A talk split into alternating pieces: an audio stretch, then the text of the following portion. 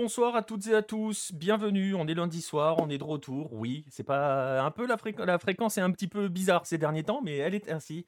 Euh, c'est le retour du 9-10, euh, le rendez-vous euh, du lundi, habituellement programmé le lundi à 21h pour, bah, pour faire le tour des actualités de la planète Hello, parler un petit peu de ce qui se passe sur nos territoires, de nos footballs et de choses qui sont pas forcément toujours très gaies. Vous allez voir ce soir, il y a, a pas beaucoup de joie ce soir. Voilà, on va vous prévenir tout de suite. Je sais, on va pas commencer sur les lundis des primes, mais il y a pas beaucoup de joie. Il y a, y a, y a des affaires un peu rudes et il y a beaucoup de colère aussi. Vous allez voir, on va en parler. bonsoir à tous ceux qui sont déjà présents dans le chat. et je vais accueillir celui qui va m'accompagner. Alors, il y aura deux personnes qui vont m'accompagner ce soir. Il y en a une que vous verrez, il y en a une qui va me rejoindre en cours d'émission, qui va nous rejoindre en cours d'émission. celui que vous voyez, il est juste à côté de moi. Euh, il est là depuis sa Colombie. C'est pour ça que je parlais de lundi des primes. Bonjour, monsieur Pierre ah. Gervaux. Salut Nico et salut à tous. Ouais, pour le coup, euh, l'actualité dont on va parler. Euh, voilà. Assez grave. Voilà. C'est-à-dire que là, j'ai le sourire, mais je ne vais pas le garder quand on va aborder le dossier Colombie. Voilà. Pour dire les choses très clairement. on a le sourire parce qu'on est content de vous retrouver, mais tout de suite, on va vite se calmer. Bref, ben justement, justement, je vais vous le montrer, ce sommaire. Euh, de ce 9-10, on va revenir. Donc, euh, on va commencer par cela, euh, l'affaire Edgar Paes en Colombie. Ça vous parle probablement si vous nous suivez. Si ça ne vous parle pas, c'est l'affaire qui touche à ce président d'un club de deuxième division qui a été assassiné il y a quoi, une dizaine de jours? 10 jours? 15 jours? J'ai un doute. le 23 septembre. Voilà. Donc 15 jours, quand même. Enfin, 16 pour être précis, mais c'était un samedi. Euh, voilà, bref, on commencera par cela, l'affaire Edgar Paes. Justement, on a pris, on a le temps aussi, on a un petit peu de recul maintenant. Donc on fera un petit peu le point sur cette affaire et sur ses conséquences. Euh, et puis on entrera dans le détail parce que je me souviens qu'à l'époque, j'en avais déjà parlé un petit peu. Euh, un petit peu sur Twitter, mais bon, on a eu quelques clichés et raccourcis qui ont bien, bien hanté pas mal de médias français, donc on prendra le temps de se poser là-dessus, et ensuite on ira aborder ce qui a fait beaucoup parler la semaine dernière et euh, qui continue de faire parler, vous allez voir que ça a fait parler en deux temps. Euh, c'est la fameuse attribution de la Coupe du Monde du centenaire, celle euh, de 2030. et on va se poser, nous, sur les Sud-Américains et deux en particulier, parce que vous allez voir qu'il y en a deux chez lesquels ça réagit beaucoup pour des raisons diverses, mais pour de véritables raisons. Ce sera évidemment l'Uruguay et le Chili. Euh, vous comprenez peut-être pourquoi le Chili, vous allez comprendre pourquoi avec l'Uruguay, et c'est pour cela je disais, on sera rejoint à ce moment-là par Jérôme. Euh, Jérôme Le Signe, une autre, notre, euh, notre Uruguayen hein, de la rédaction, tout simplement, en cours d'émission. Ensuite, une fois que ces deux dossiers seront passés, l'habitude, les petits bonbons du lundi soir, les Golasso Hello, faudra bien se mouiller la nuque encore ce soir, et puis, et puis voilà, hein, ça sera après à vous de jouer pour élire justement ces Go Lasso Hello. Il y a du dossier, nous dit Paul. Ouais, il y a du dossier, il y a du dossier bien lourd. Eh ben, vous savez quoi, on va pouvoir, euh, je vois que vous êtes déjà très euh, bien installés. On va sortir les confettis et les langues de belle-mère. Euh, je suis pas sûr. je suis pas sûr, Nostromo. On va voir. Tiens, on y va. On va commencer tout de suite avec le dossier, le premier dossier donc de ce 9-10. L'affaire Edgar Paez en Colombie.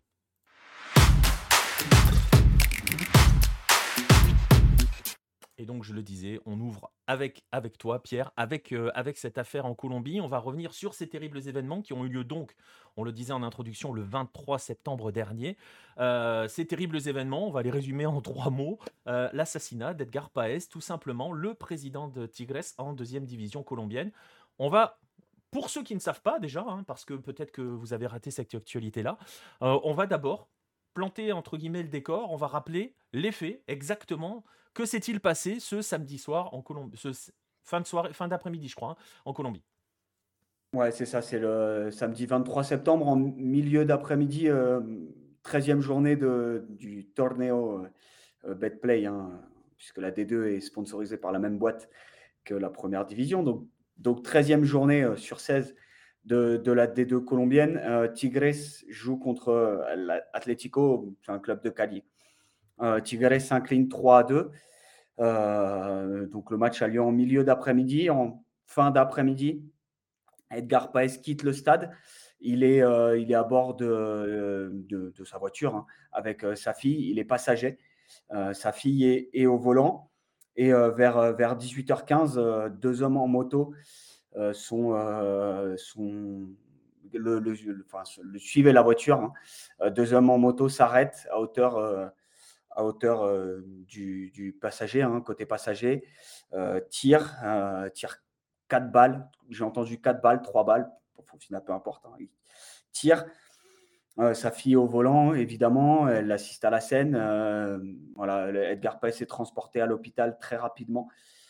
Malheureusement, les, blessures font, font, en sorte qu'il ne, qu'il ne survit pas, tout simplement, et il décédera, il décédera à l'hôpital quelques, quelques instants après. Voilà, ça c'était ce qui s'est passé. C'était à la sortie, hein, c'était un petit pas très loin, à quelques ouais, du stade. Hein, c'est ça, ils ont vraiment pas traîné. Hein, pour le coup, ils attendaient en fait, véritablement, qu'il sorte. Ouais, ouais, ouais, c'est ça. Le stade, c'est ça. Le stade, c'était. Bah, je vais revenir après dans, la deuxième partie, mais voilà, le stade, c'était pas le camping, c'était le stade où joue Tigres, où joue Bogota Football Club, où joue Fortaleza. les, où joue la Equidad aussi, qui est le stade de Techo, ce fameux stade un peu bizarre dont on a déjà parlé. Et Avec voilà, sa fête foraine en fond. En fond hein. Si vous n'avez pas d'image, mettez Stadio, Stadio Techo sur Google et vous verrez que derrière, il y a, une, grande, animation. Il y a une un, un, truc de fête foraine à côté, en fait. C'est ça. Et donc, en fait, voilà, le stade est.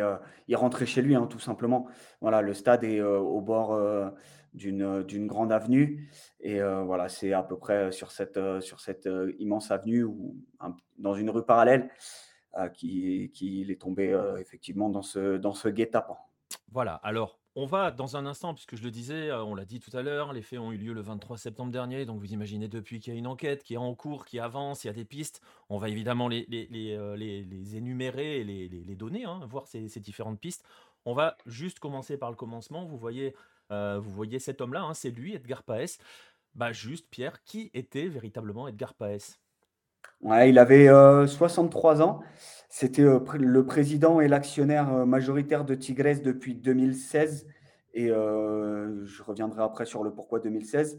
avant d'être dans le football, il était détective en fait. Il bossait dans quelque chose qui s'appelait le département, Departamento Administrativo de Seguridad, ou le DAS, hein, qui n'existe plus. Et il a été aussi à la Fiscalia. C'est un peu difficile d'expliquer ce que c'est la Fiscalia, euh, enfin de l'associer, mais c'est un organisme judiciaire indépendant du ministère de la Justice.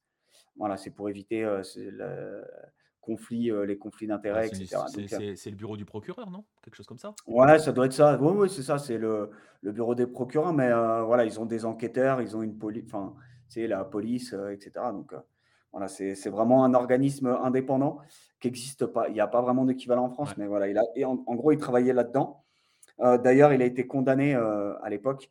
Il, avait, il a fait sept mois de prison, je crois, pour, pour des blessures infligées à quelqu'un à cette, à cette, époque-là. Tigres, ce n'est pas son, son premier passage dans le football. il est rentré en 2004 comme actionnaire de Santa Fe.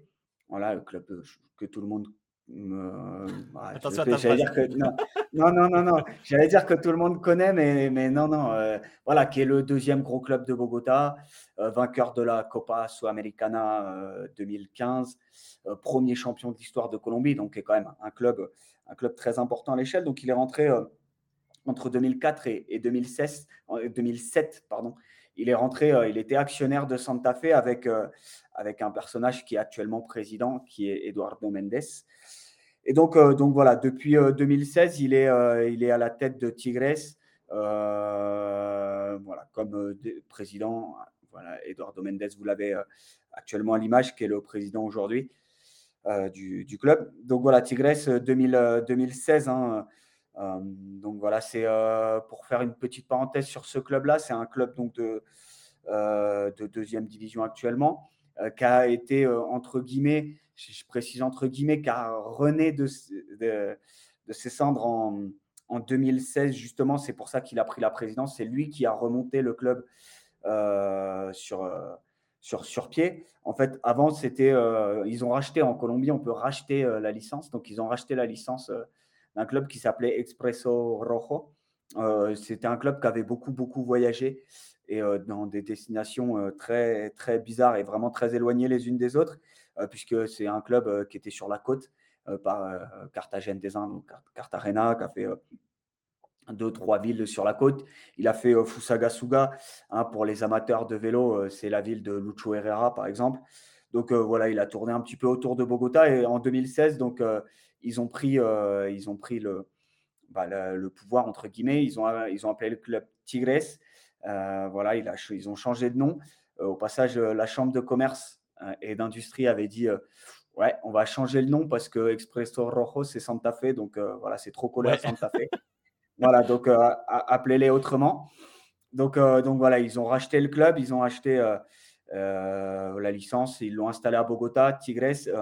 Voilà, fin 2016 d'ailleurs, c'est assez surprenant parce que 2016, il reprend les rênes fin 2016, ils montent en première division. voilà, alors on s'était passé un peu inaperçu à l'époque puisque, puisque l'autre équipe qui les a accompagnés en première division était un poil plus connue et la montée était un poil plus attendue. Ah, voilà, je vous laisserai chercher euh, si besoin. C'est une équipe qui joue en rouge et qui joue à Cali. Euh, donc, euh, donc voilà, c'est un très très petit club, sincèrement. C'est un club familial. Voilà, ils ont une base, beaucoup de jeunes. Hein. ils essayent de, recruter, vraiment de développer par le sport et de sortir entre guillemets des jeunes. Vraiment, c'est leur, leur, leur, logique. Et voilà, est-ce que vous savez à peu près, je, peux, je te la pose à toi, Nico, mais je peux la poser à tout le monde. À votre avis, quel est le budget euh, d'un club comme Tigres, le budget annuel? Oh la vache, tu me parles d'un club de D2, D2 colombienne ça doit être, club familial, euh, un des plus petits en plus, hein, sincèrement. En euros, en euros. Ouais, ouais, en euros, je pense qu'on est large si on est aux alentours des 2 millions, mais je pense que je suis large. En 2 millions d'euros? Ouais. Ah ouais, non, non. Ouais. Non, non. 200 000 euros, nous dit Nostromo. Ouais, bah c'est pas, pas mal, Nostromo, 150 000 euros à peu près. Oh, la voilà, le capital le capital, le capital du club, c'est ça. C'est, euh, ils avaient fait une augmentation de capital cette année et c'est, euh, c'est à 150 000 euros de budget. Ils ont un capital. Donc euh, voilà, imaginez ça. Le but, Non, mais voilà, imaginez, je le dis voilà, sans trembler, je pense qu'un enseignant d'université ou, ou un, même un enseignant dans un centre de langue pour le coup, euh, gagne plus qu'un joueur de Tigres, un joueur de D2 colombienne.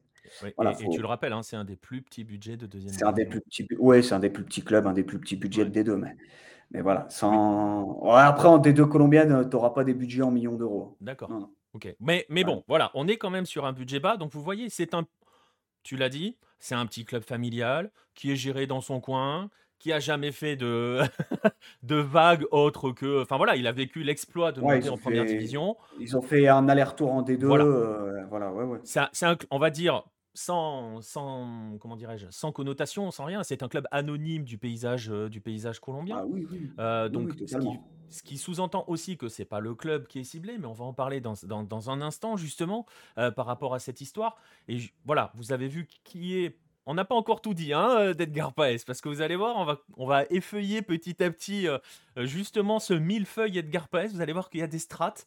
Ça, c'est la dernière. Voilà, c'est la strate actuelle, président d'un petit club familial qui fait pas de bruit, qui vit tranquillement, qui est impliqué dans aucune affaire ces dernières années, donc parce qu'il faut le préciser aussi. C'est aussi pour ça qu'on dit club anonyme, c'est aussi dans un sens positif parce que c'est pas anodin d'être anonyme en Colombie. donc, donc, euh, ouais, non, mais clairement, enfin voilà, Tigres, euh, ils sont des deux, ils font euh, de mal à personne, ils jouent, voilà. ils jouent quand ils peuvent, ils essayent de se mettre dans les quadrangulaires pour essayer de remonter en D1, mais voilà, et leur année en D1, ils n'ont pas fait de vagues, ils ont battu Junior, ils battent Junior à Bogota. voilà, après, c'est voilà, ils font un semestre somme toute correct, voilà, pas de vagues. Voilà. Et d'ailleurs, sa famille, c'est ce qu'a dit sa famille d'ailleurs.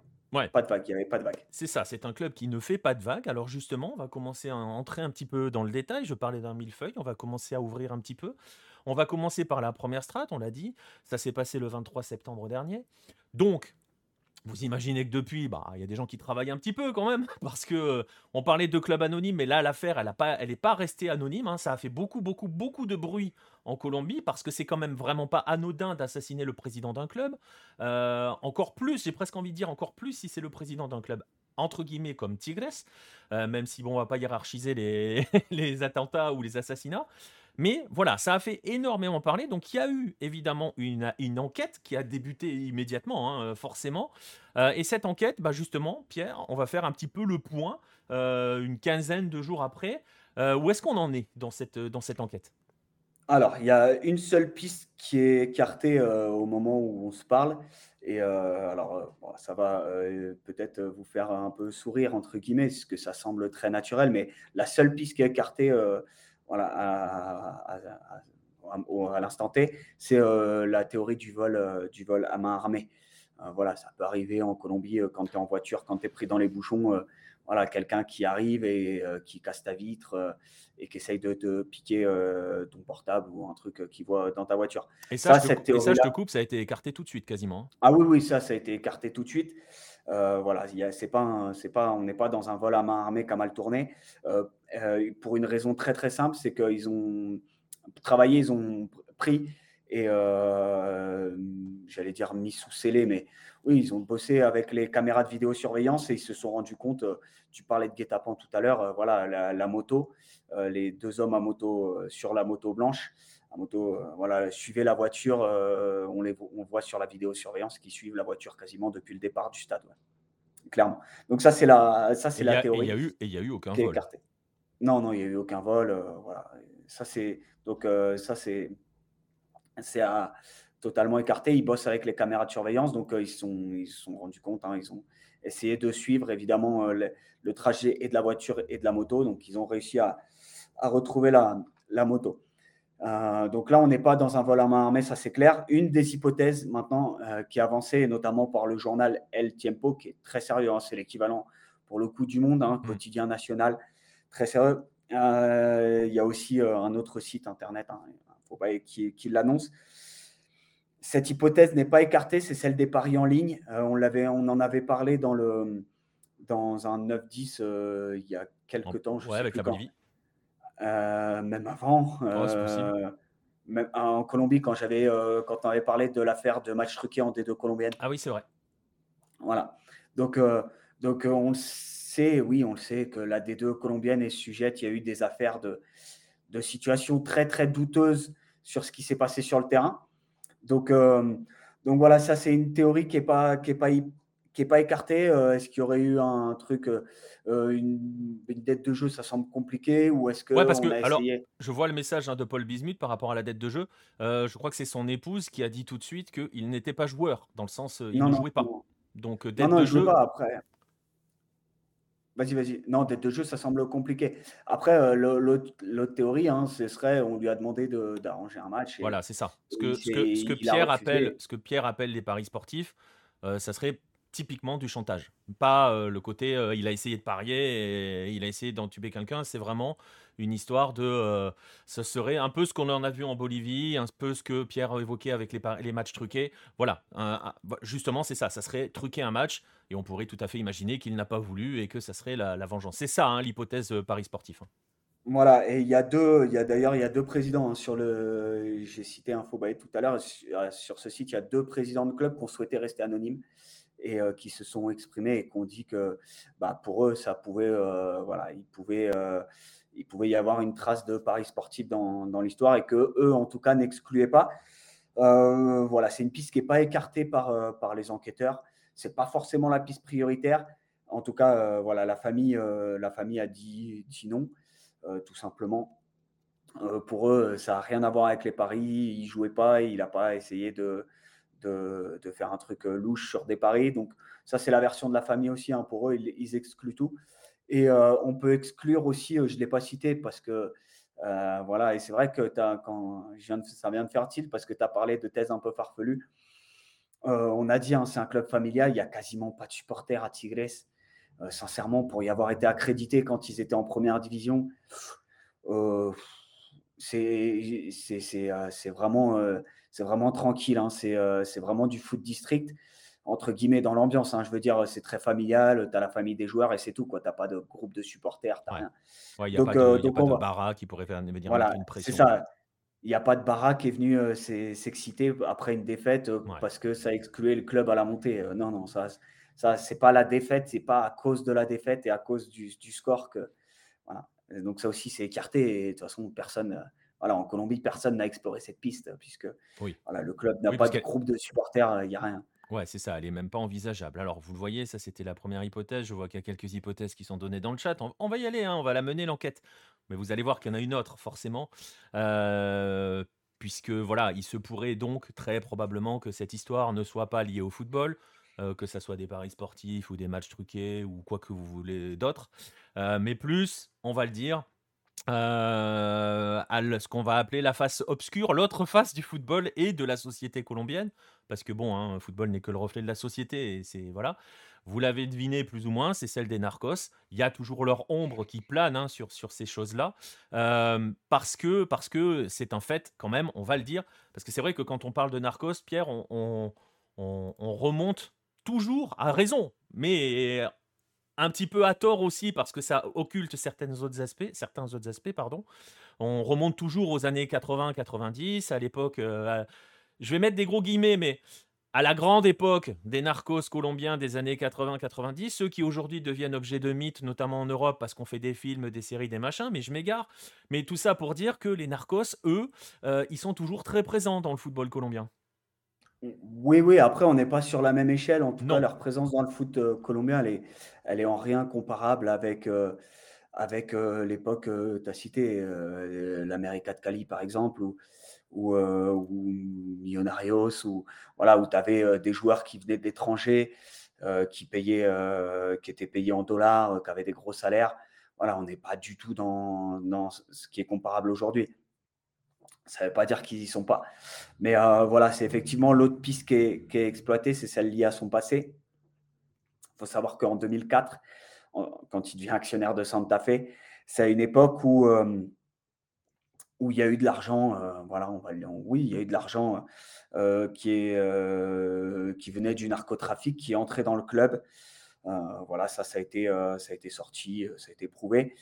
voilà, autour de lui, il y avait notamment trois personnes Julio Lozano euh, Pirateque, euh, il y avait Claudio Javier Silva Otalora et il y avait Luis, Luis Caicedo Velandia. On va surtout s'arrêter sur, ce, sur cette dernière personne parce que c'est, surtout ce, celui qui intéresse aujourd'hui les enquêteurs. Voilà, quels étaient les liens au moment où ces personnes-là étaient à Santa Fe et quels étaient ces liens donc avec, avec avec euh, Donc, euh, c'était parce surtout. que l'hypothèse est que c'est lui qui l'a fait venir à Santa Fe. Voilà, c'est ça. C'est euh, c'est qui l'a fait venir, quel, quel lien était, quel lien ils avaient. voilà, c'est toujours un peu compliqué de savoir qui, qui l'a fait rentrer, surtout que c'était à l'époque de la Eduardo Mendes qui était président. On reviendra sur Mendes après. Mais, mais voilà, c'est la, c'est la théorie vraiment qui, était, qui est menée actuellement. Euh, voilà, faut savoir que donc j'ai cité trois personnes. Hein. Euh, les deux derniers, euh, les deux derniers sont, sont morts. Voilà. Claudio Javier Silva Otalora, il s'est fait assassiner, je crois, l'année dernière, fin 2020, ouais, fin 2022. Ouais, novembre dernier. Ouais, voilà. Et Luis Caicedo, pareil, il s'est fait, il s'est fait lui assez, assez sauvagement assassiner aussi à Bogota. Son frère, et, s'est fait assassiner d'ailleurs. Et, euh, et, donc, c'est surtout cette, cette piste-là qui est vraiment, euh, euh, vraiment creusée, entre guillemets, par les, par les enquêteurs, parce que ça, ça ressemble, voilà, là, le fait qu'on assassine des gens de cette période-là, voilà, c'est, ils essayent de voir s'il n'y a pas un peu une vengeance de la part de, d'un groupe, hein, en fait. Ouais, parce que... Y a pas... Parce qu'il y avait, je me souviens qu'El Tiempo en parlait, il y a une histoire d'opération de vendetta au niveau des, des milieux mafieux qui a déjà fait quoi une quinzaine de morts, je crois, dans Bogota. et la question, c'est de savoir si Paez pourrait être une de ces victimes-là, quoi. Voilà, c'est ça. C'est un peu difficile de, de, de, compter vraiment, de savoir qui, qui a été tué vraiment à cause de la vendetta, la vengeance hein, des mafias. Mais, mais voilà, c'est, j'ai envie de dire, c'est la principale piste qui est explorée actuellement par, par la police. Hein. C'est pour eux, c'est la, la, piste prioritaire, essayer de remonter un petit peu et voir si c'est pas les, les liens, euh, si c'est pas lié, euh, en lien avec son, son passé, euh, voilà, cette époque. Ouais, parce que, parce que tu l'as dit tout à l'heure, il était, il était au, DAS. pour ceux qui, pour donner un petit élément, le DAS, si on doit faire un, un petit parallèle français, c'est les RG, hein, c'est les renseignements généraux en gros. Hein. c'est des services, voilà, c'est ça. C'est ça, c'est les RG, là, un peu la BAC aussi, parce qu'ils ont d'intervention Ouais, parce Voilà, que j'ai cru comprendre, j'ai cru comprendre, j'ai vu passer le message, je vois le, le message de Red le Rouge qui parle des FARC. Euh, il me semble que le DAS a été accusé d'avoir des liens un petit peu étranges avec certaines milices paramilitaires. hein, euh, C'est ça, hein Ouais, après, euh, bah, ils sont, euh, oui, oui, ils sont accusés. euh, d'ailleurs, euh, Pa- Pace a été, euh, il y a eu une, en- une, une enquête ouverte pour, euh, euh, j'essaye de traduire euh, que ce soit le plus correct euh, possible, euh, euh, pour euh, enrichissement illégal. Voilà, euh, blanche- blanc- blanchiment de services et enrichissement illégal, quelque chose comme ça. Ouais, euh, enrichissement illégal, c'est sûr. Voilà, et blanchiment de- Donc, euh, donc, euh, donc non, non, c'est euh, c'est sûr qu'il y a des liens à cette époque-là entre PAS et, certains groupes qui ont été un peu douteux, et c'est surtout ça qui est la privilégiée hein, par la police, c'est surtout voilà, ce- c'est surtout ce, on va dire oui, ce, un peu ce millefeuille, ce mix et cette, cette intervention mafieuse. Voilà. Est-ce qu'il aurait été une victime collatérale ou pas? C'est surtout ça. Alors, il y a une question, une bonne question de Red le Rouge dans le chat. S'il y a des caméras de surveillance, ça veut dire qu'ils ont Non, déjà attrapé les malfrats? Non, ah Voilà. non, non. En fait, non, Ils ont non, la mais en moto fait, euh, déjà. Ils ont la moto, hein non, non, mais non, non, euh, Même pas pas, en fait. Je suis Ouais, pas sûr. même pas. Non, non, mais en fait, euh, faut savoir, euh, Red le Rouge, en fait, c'est voilà, non, C'est la parce que Colombie, c'est euh, c'est Bo- bah, plus que ça, c'est c'est Bogota et en fait, tu as une inégalité très forte et, et évidemment, c'est pas, tu vois, c'est pas des, des gens issus des quartiers chics où, où tu as des caméras à tous les coins de rue. Une fois que tu rentres dans les, dans les quartiers un peu plus euh, Hmm. compliqués, à mon avis, ils ont pu imaginer et suivre le trajet de la moto jusqu'à un certain point. Ouais, et puis à un moment, ils la perdent voilà, c'est ça. À un moment donné, ils ont dû, ils l'ont perdu de vue. Tu te mets dans des quartiers, dans des petites rues. Voilà, tu, non, non, tu, tu peux pas la, enfin, c'est très compliqué. Euh, voilà. Et d'ailleurs, si je peux faire une parenthèse, euh, mais ça, on en parlera puisque bientôt, peut-être, si on, avec un, pla- un Planète Hello Medellin euh, qui est, euh, qui est dans le four et qu'on qu'on aura peut-être l'occasion de d'enregistrer bientôt. Euh, voilà, faut savoir que c'est une véritable culture, ça, pour le coup, qui a été, un, qui a été je vais dire, importé, ramené euh, par, par le cartel de Medellín, euh, justement pour ça, parce que c'est très, très pratique, la moto, de, de, bah, de pouvoir te faufiler partout dans une ville où tu as du trafic comme Bogota euh, et des petites rues et des petites ruelles. euh, Voilà, c'est très, très facile et c'est le, le moyen, euh, le moyen privilégié euh, euh, aujourd'hui quand tu as ce type d'incident. Voilà, c'est pour ça que c'est très compliqué. Et avec, euh, je vois la question de Red le Rouge aussi, Ouais, euh, la plaque, ouais. avec, la, avec la plaque, euh, bah, c'est non, c'est compliqué si c'est une moto volée, euh, euh, si c'est une fausse plaque. Euh, voilà, faut. Ouais, c'est ce que c'est ce que sous-entend Paul Bismuth derrière. euh, puis de toute façon, je suis même pas sûr qu'il y ait une plaque visible sur les caméras. Donc, euh, donc, euh, ouais. Non, non, mais puis, généralement, euh, si voilà, l'opération elle est bien pensée, euh, voilà. Ouais, voilà. Non, mais c'est ça. Soit ils mettent une fausse plaque, euh, soit ils mettent un truc. euh, voilà, Ouais. tu puisses pas. Ouais. Donc, mais donc, euh, oui, oui. donc c'est- voilà, voilà où en est l'enquête. Voilà où on n'a toujours pas écarté les paris. Il y a toujours ce, ce millefeuille avec l'ombre des narcos qui plante, euh, qui plomb, euh, qui qui plante. Qui, euh, qui euh, bah, j'ai mangé le mot d'ailleurs, du coup, voilà, donc euh, qui plane, Qui voilà, plane. merci. Voilà. On va y arriver. C'est pas facile, hein. C'est que lundi, hein. Ça va être dur la semaine. Qui plane sur cette affaire-là. Alors, ça va être très très compliqué, hein, justement, de- de- d'essayer de, remonter les, les strates, de, de trouver. Tu citais un homme, par exemple, tout à l'heure, Julio, Julio Lozano. C'est lui qui, est- qui s'est barré à Dubaï, hein. C'est ça, hein. Qui serait Ouais, encore à ça. Dubaï. La dernière fois qu'on l'a vu, c'était à Dubaï. C'est ça, c'est ça. Il essaye de, bah, forcément, il essaye de, de se cacher. Euh, c'était, euh, c'était, voilà, c'était le dernier hein, des trois que j'ai cités, c'est le seul qui est en vue, donc euh, il essaye de, d'être le plus loin possible. Voilà, dans le golf, il serait dans Voilà, le golf. il serait du côté de Dubaï, il serait entre guillemets homme d'affaires du côté de Dubaï. Je vous laisse imaginer quel type d'homme d'affaires ça peut être. Bah, ouais, bah, alors, alors justement, là, le, pour- pardon, je te coupe, Nico, mais euh, voilà, on n'est pas dans le narco, on pense souvent à la, à la cocaïne, à juste titre, hein, quand on parle de ça. Là, on n'est on pas forcément, pas que dans ça, on est surtout dans l'émeraude. Il faut savoir que la. Colombie paye beaucoup d'émeraude, et, euh, et donc, euh, c'est, euh, voilà, on est, il n'y a pas que du narco, du narcoterrorisme illégal.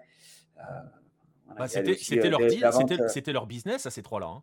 Exactement, c'était l'émeraude. Voilà. Et notamment, voilà, les faux émeraudes. Donc voilà. Donc bon, cette affaire-là, je ne sais pas s'ils vont arriver à remonter, jusqu'où ils vont arriver à remonter.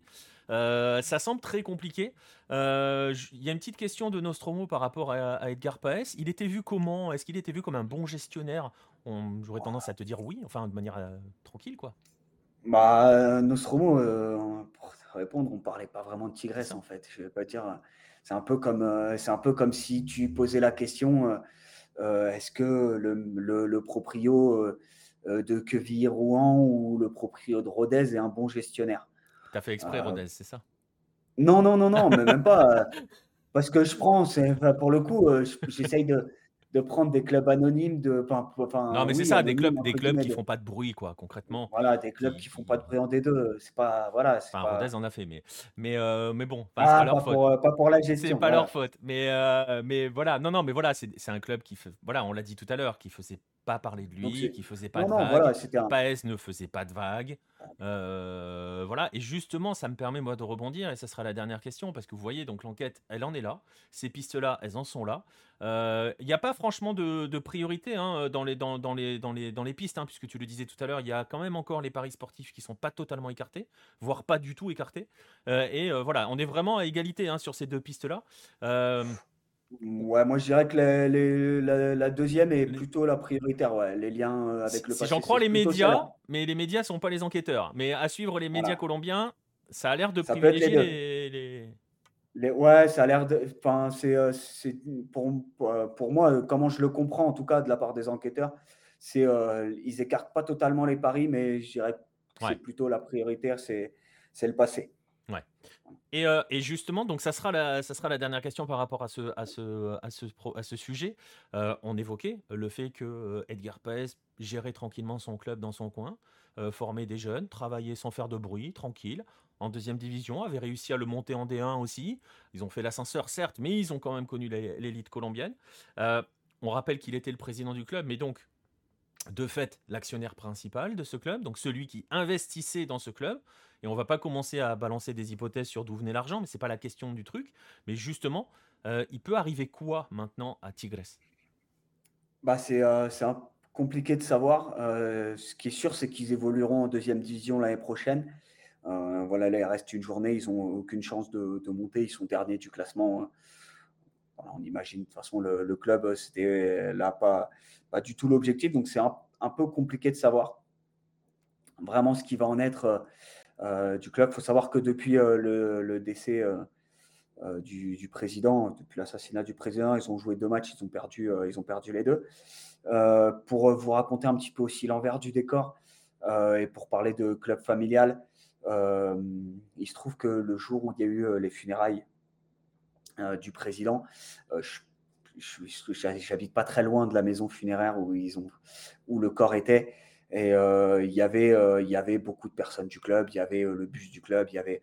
Donc voilà, j'imagine que quelqu'un de la famille, c'est une, une, théorie, quelqu'un de la famille, vraiment pour le coup, club familial très proche, quelqu'un pourra reprendre le flambeau, que ce soit sa femme, son frère, euh, voire une de ses filles, et je crois qu'il a trois filles, si je ne dis, pas de, bêtises. Donc on peut imaginer voilà, ce club-là euh, repris, euh, repris par, euh, par, par, quelqu'un de sa famille. Voilà, après, une, autre hypothèse, enfin, ça me paraît ça peut-être un petit peu plus compliqué, mais il était très très proche hein, de Santa Fe. Il était très proche de Mendes, l'actuel président. Au passage, Eduardo Mendes qui a fait, qui a fait de la prison hein, aux États-Unis pour des liens avec le narcotrafic, enfin, pour obstruction, pardon, pour obstruction de la justice. En fait, il était avocat et avocat euh, des, euh, notamment de beaucoup de narcotrafiquants. Et euh, il a été accusé, et il a fait de la tôle pour ça. Donc vraiment, je peux utiliser il a été accusé d'avoir donné des infos à un narcotrafiquant, comme quoi la justice le cherchait. C'était un narcotrafiquant portoricain. Donc pour ça, il a, il a fait de la tôle. D'ailleurs, il est quand même très très proche, hein, Eduardo Mendes, que c'est l'avocat de la famille. On a parlé de Caicedo tout à l'heure. quand le frère de Caicedo se fait descendre alors qu'il est en taxi, il allait rejoindre Eduardo Mendes donc euh, pour une réunion qui était son avocat familial. Attention, hein, Eduardo Mendes dit euh, entre nous, c'est une relation euh, client-avocat, point barre. Donc voilà, ce qui est, c'est vraiment, il y a une proximité avec Santa Fe. Donc, c'est aussi quelque chose qu'on ne peut pas exclure de la part de, de Mendes de mettre un homme à lui, tout simplement, et de, gérer le, voilà, de, gérer le club, un de ses proches qui gère le club. voilà, ça, c'est quelque chose qu'on ne peut pas exclure non plus aujourd'hui. Voilà, même s'il il y a d'autres chats à fouetter pour Santa Fe, avec, avec une crise sportive. et d'ailleurs, d'ailleurs, Eduardo Mendes s'est fait un petit peu, voilà, un petit peu bouger par son public samedi soir. Donc, euh, voilà, c'est pas c'est pas exclure totalement. Voilà, les deux hypothèses, moi, c'est soit une reprise familiale, soit euh, comme il y a une proximité avec Santa Fe, euh, que ce soit quelqu'un du cercle Mendes qui aille qui a géré le club. Alors, je ne sais pas si ça sera le club des Cuervos dont parlerait le rouge. Je ne suis pas sûr parce qu'on n'est quand même pas dans cette dimension-là. Mais pourquoi pas? Est-ce qu'il y a un frère qui est capable de s'écharper avec sa sœur? Je ne sais pas. Euh, d'ailleurs, petite euh, parenthèse, vous pouvez euh, regarder Club des Cuervos parce que c'est très drôle. Et puis, ça vous en dira beaucoup. mine de rien, ça apprend beaucoup, beaucoup de choses sur le football mexicain parce que c'est très juste. Ah, il, y il y en a un, par contre, en Colombie qui est dans un petit conflit frère-sœur. Et ben voilà, donc il y a euh. déjà un club des Cuervos en version colombienne. Euh, après... Ouais, le Tolima, pour la parenthèse, juste rapidement, le propriétaire, un Camargo euh, de Tolima, était, est décédé cette année ou l'année dernière. et en fait, tout le monde pensait que c'était son fils qui gérait. Et en fait, dans son testament, c'est sa fille. On apprend qu'il lègue le club à sa fille. Donc, euh, donc voilà, bonne ambiance Là, il y a un bon parallèle avec Club des. Ah voilà. Mais, euh, mais bon, bon, à voir, hein, à voir ce que va devenir, euh, ce que va devenir Tigres, à voir. Juste une dernière chose par rapport à ça. Tu disais tout à l'heure, tu parlais du budget et tout. juste pour enlever cette ombre-là autour de ce club-là, parce qu'on a parlé de, de, de l'ombre des trafiquants de manière générale, peut-être pas des narcotrafiquants, hein, puisqu'on le disait vraiment, c'était plus l'émeraude ces gens-là. mais on peut absolument pas imaginer que Tigres servait à blanchir de l'argent vu les budgets de ce club-là. Non, non, non, absurde. Pour euh, dire les choses très clairement, hein, tu non, vois, non, non, non, non, mais voilà, il, était euh, pour le. Non, non, ce serait, euh, ce serait absurde. on n'est pas, voilà, on n'est pas du tout vu le budget du club, même la, la, la personne. personne au stade, ça, voilà. voilà. Non, non, il y a, il y a, y a aucune, aucun soupçon sur un financement euh, comme bizarre ou illégal du club. C'est ça. Donc ça, c'est écarté. Voilà. Au moins, maintenant, on va voir. Hein, on va voir où l'enquête nous mène. Vous le voyez, il reste deux pistes. Euh, et on va voir aussi comment hein, le club va rebondir à ce, à ce drame, hein, parce que c'est un véritable drame. il y a eu, euh, ça a ému plus qu'au-delà du club, d'ailleurs, parce que vraiment, vraiment, c'est quand même je vais pas dire qu'on est ah, habitué au règlement de compte, aux assassinats en Colombie. Euh, on va pas non plus. Je sais pas si on peut s'habituer à ça, hein, parce que c'est des grands mots qu'on utilise souvent en Europe. Euh, on s'habitue pas à ça, mais là c'est vrai que ça a fait beaucoup, beaucoup, beaucoup parler. Euh, on va voir jusqu'où l'enquête arrive à remonter. Bon courage s'il commence à s'attaquer à ces trafiquants-là. Euh, bon courage. on verra. Je serais presque un petit peu défaitiste, mais bon, je sais pas si l'opinion publique oubliera rapidement. On verra si cette chose-là peut être étouffée au fur et à mesure, mais bon, on verra, on verra ce qui va advenir de, cette affaire et de Tigres euh, de manière générale euh, dans, cette histoire. Euh, on va accueillir, on va faire notre petite pause avant de passer au deuxième sujet. On va accueillir une autre personne parce que je le vois. Je ne sais pas s'il m'entend. Est-ce que tu m'entends, Jérôme? Je t'entends très bien, Nicolas. Je te vois c'est magnifique. Vous l'entendez, je pense, parfaitement avec une citation d'Avatar, non euh, Je te vois dire dit comme ça. C'est vrai, exactement. Alors, je ne sais pas si je dois applaudir cette référence. c'est le 2 en plus. Donc, je vois que monsieur a vu Avatar 2. c'est bien, ce qui veut dire que monsieur retourne au cinéma. Bravo. Et bon, bah, et bonsoir à tous, bonsoir ben Nicolas, bonsoir Pierre. Euh, c'est terrible de venir après euh, cette histoire, mais on va parler de choses un petit peu plus légères. Est-ce qu'on va parler vraiment de choses plus légères? Déjà, voilà, bonsoir Jérôme. Euh, bah, je suis bien content de te retrouver euh, à, l'oral, hein, parce que bon, on échange quelque peu euh, sur d'autres trucs, vous verrez bientôt, notamment. Mais voilà, content de te retrouver dans un 9-10. Ouais, on va passer sur quelque chose de, je sais pas si on peut dire plus léger, hein, vraiment. ah si, il y a bah, beaucoup moins de victimes quand même. Hein. C'est vrai, je te l'accorde. Je te l'accorde. Euh, eh ben, écoute, tu sais quoi? Tu m'as fait la transition. On va y aller tout de suite. On va passer au deuxième dossier. On va parler de coupe du monde, messieurs, dames.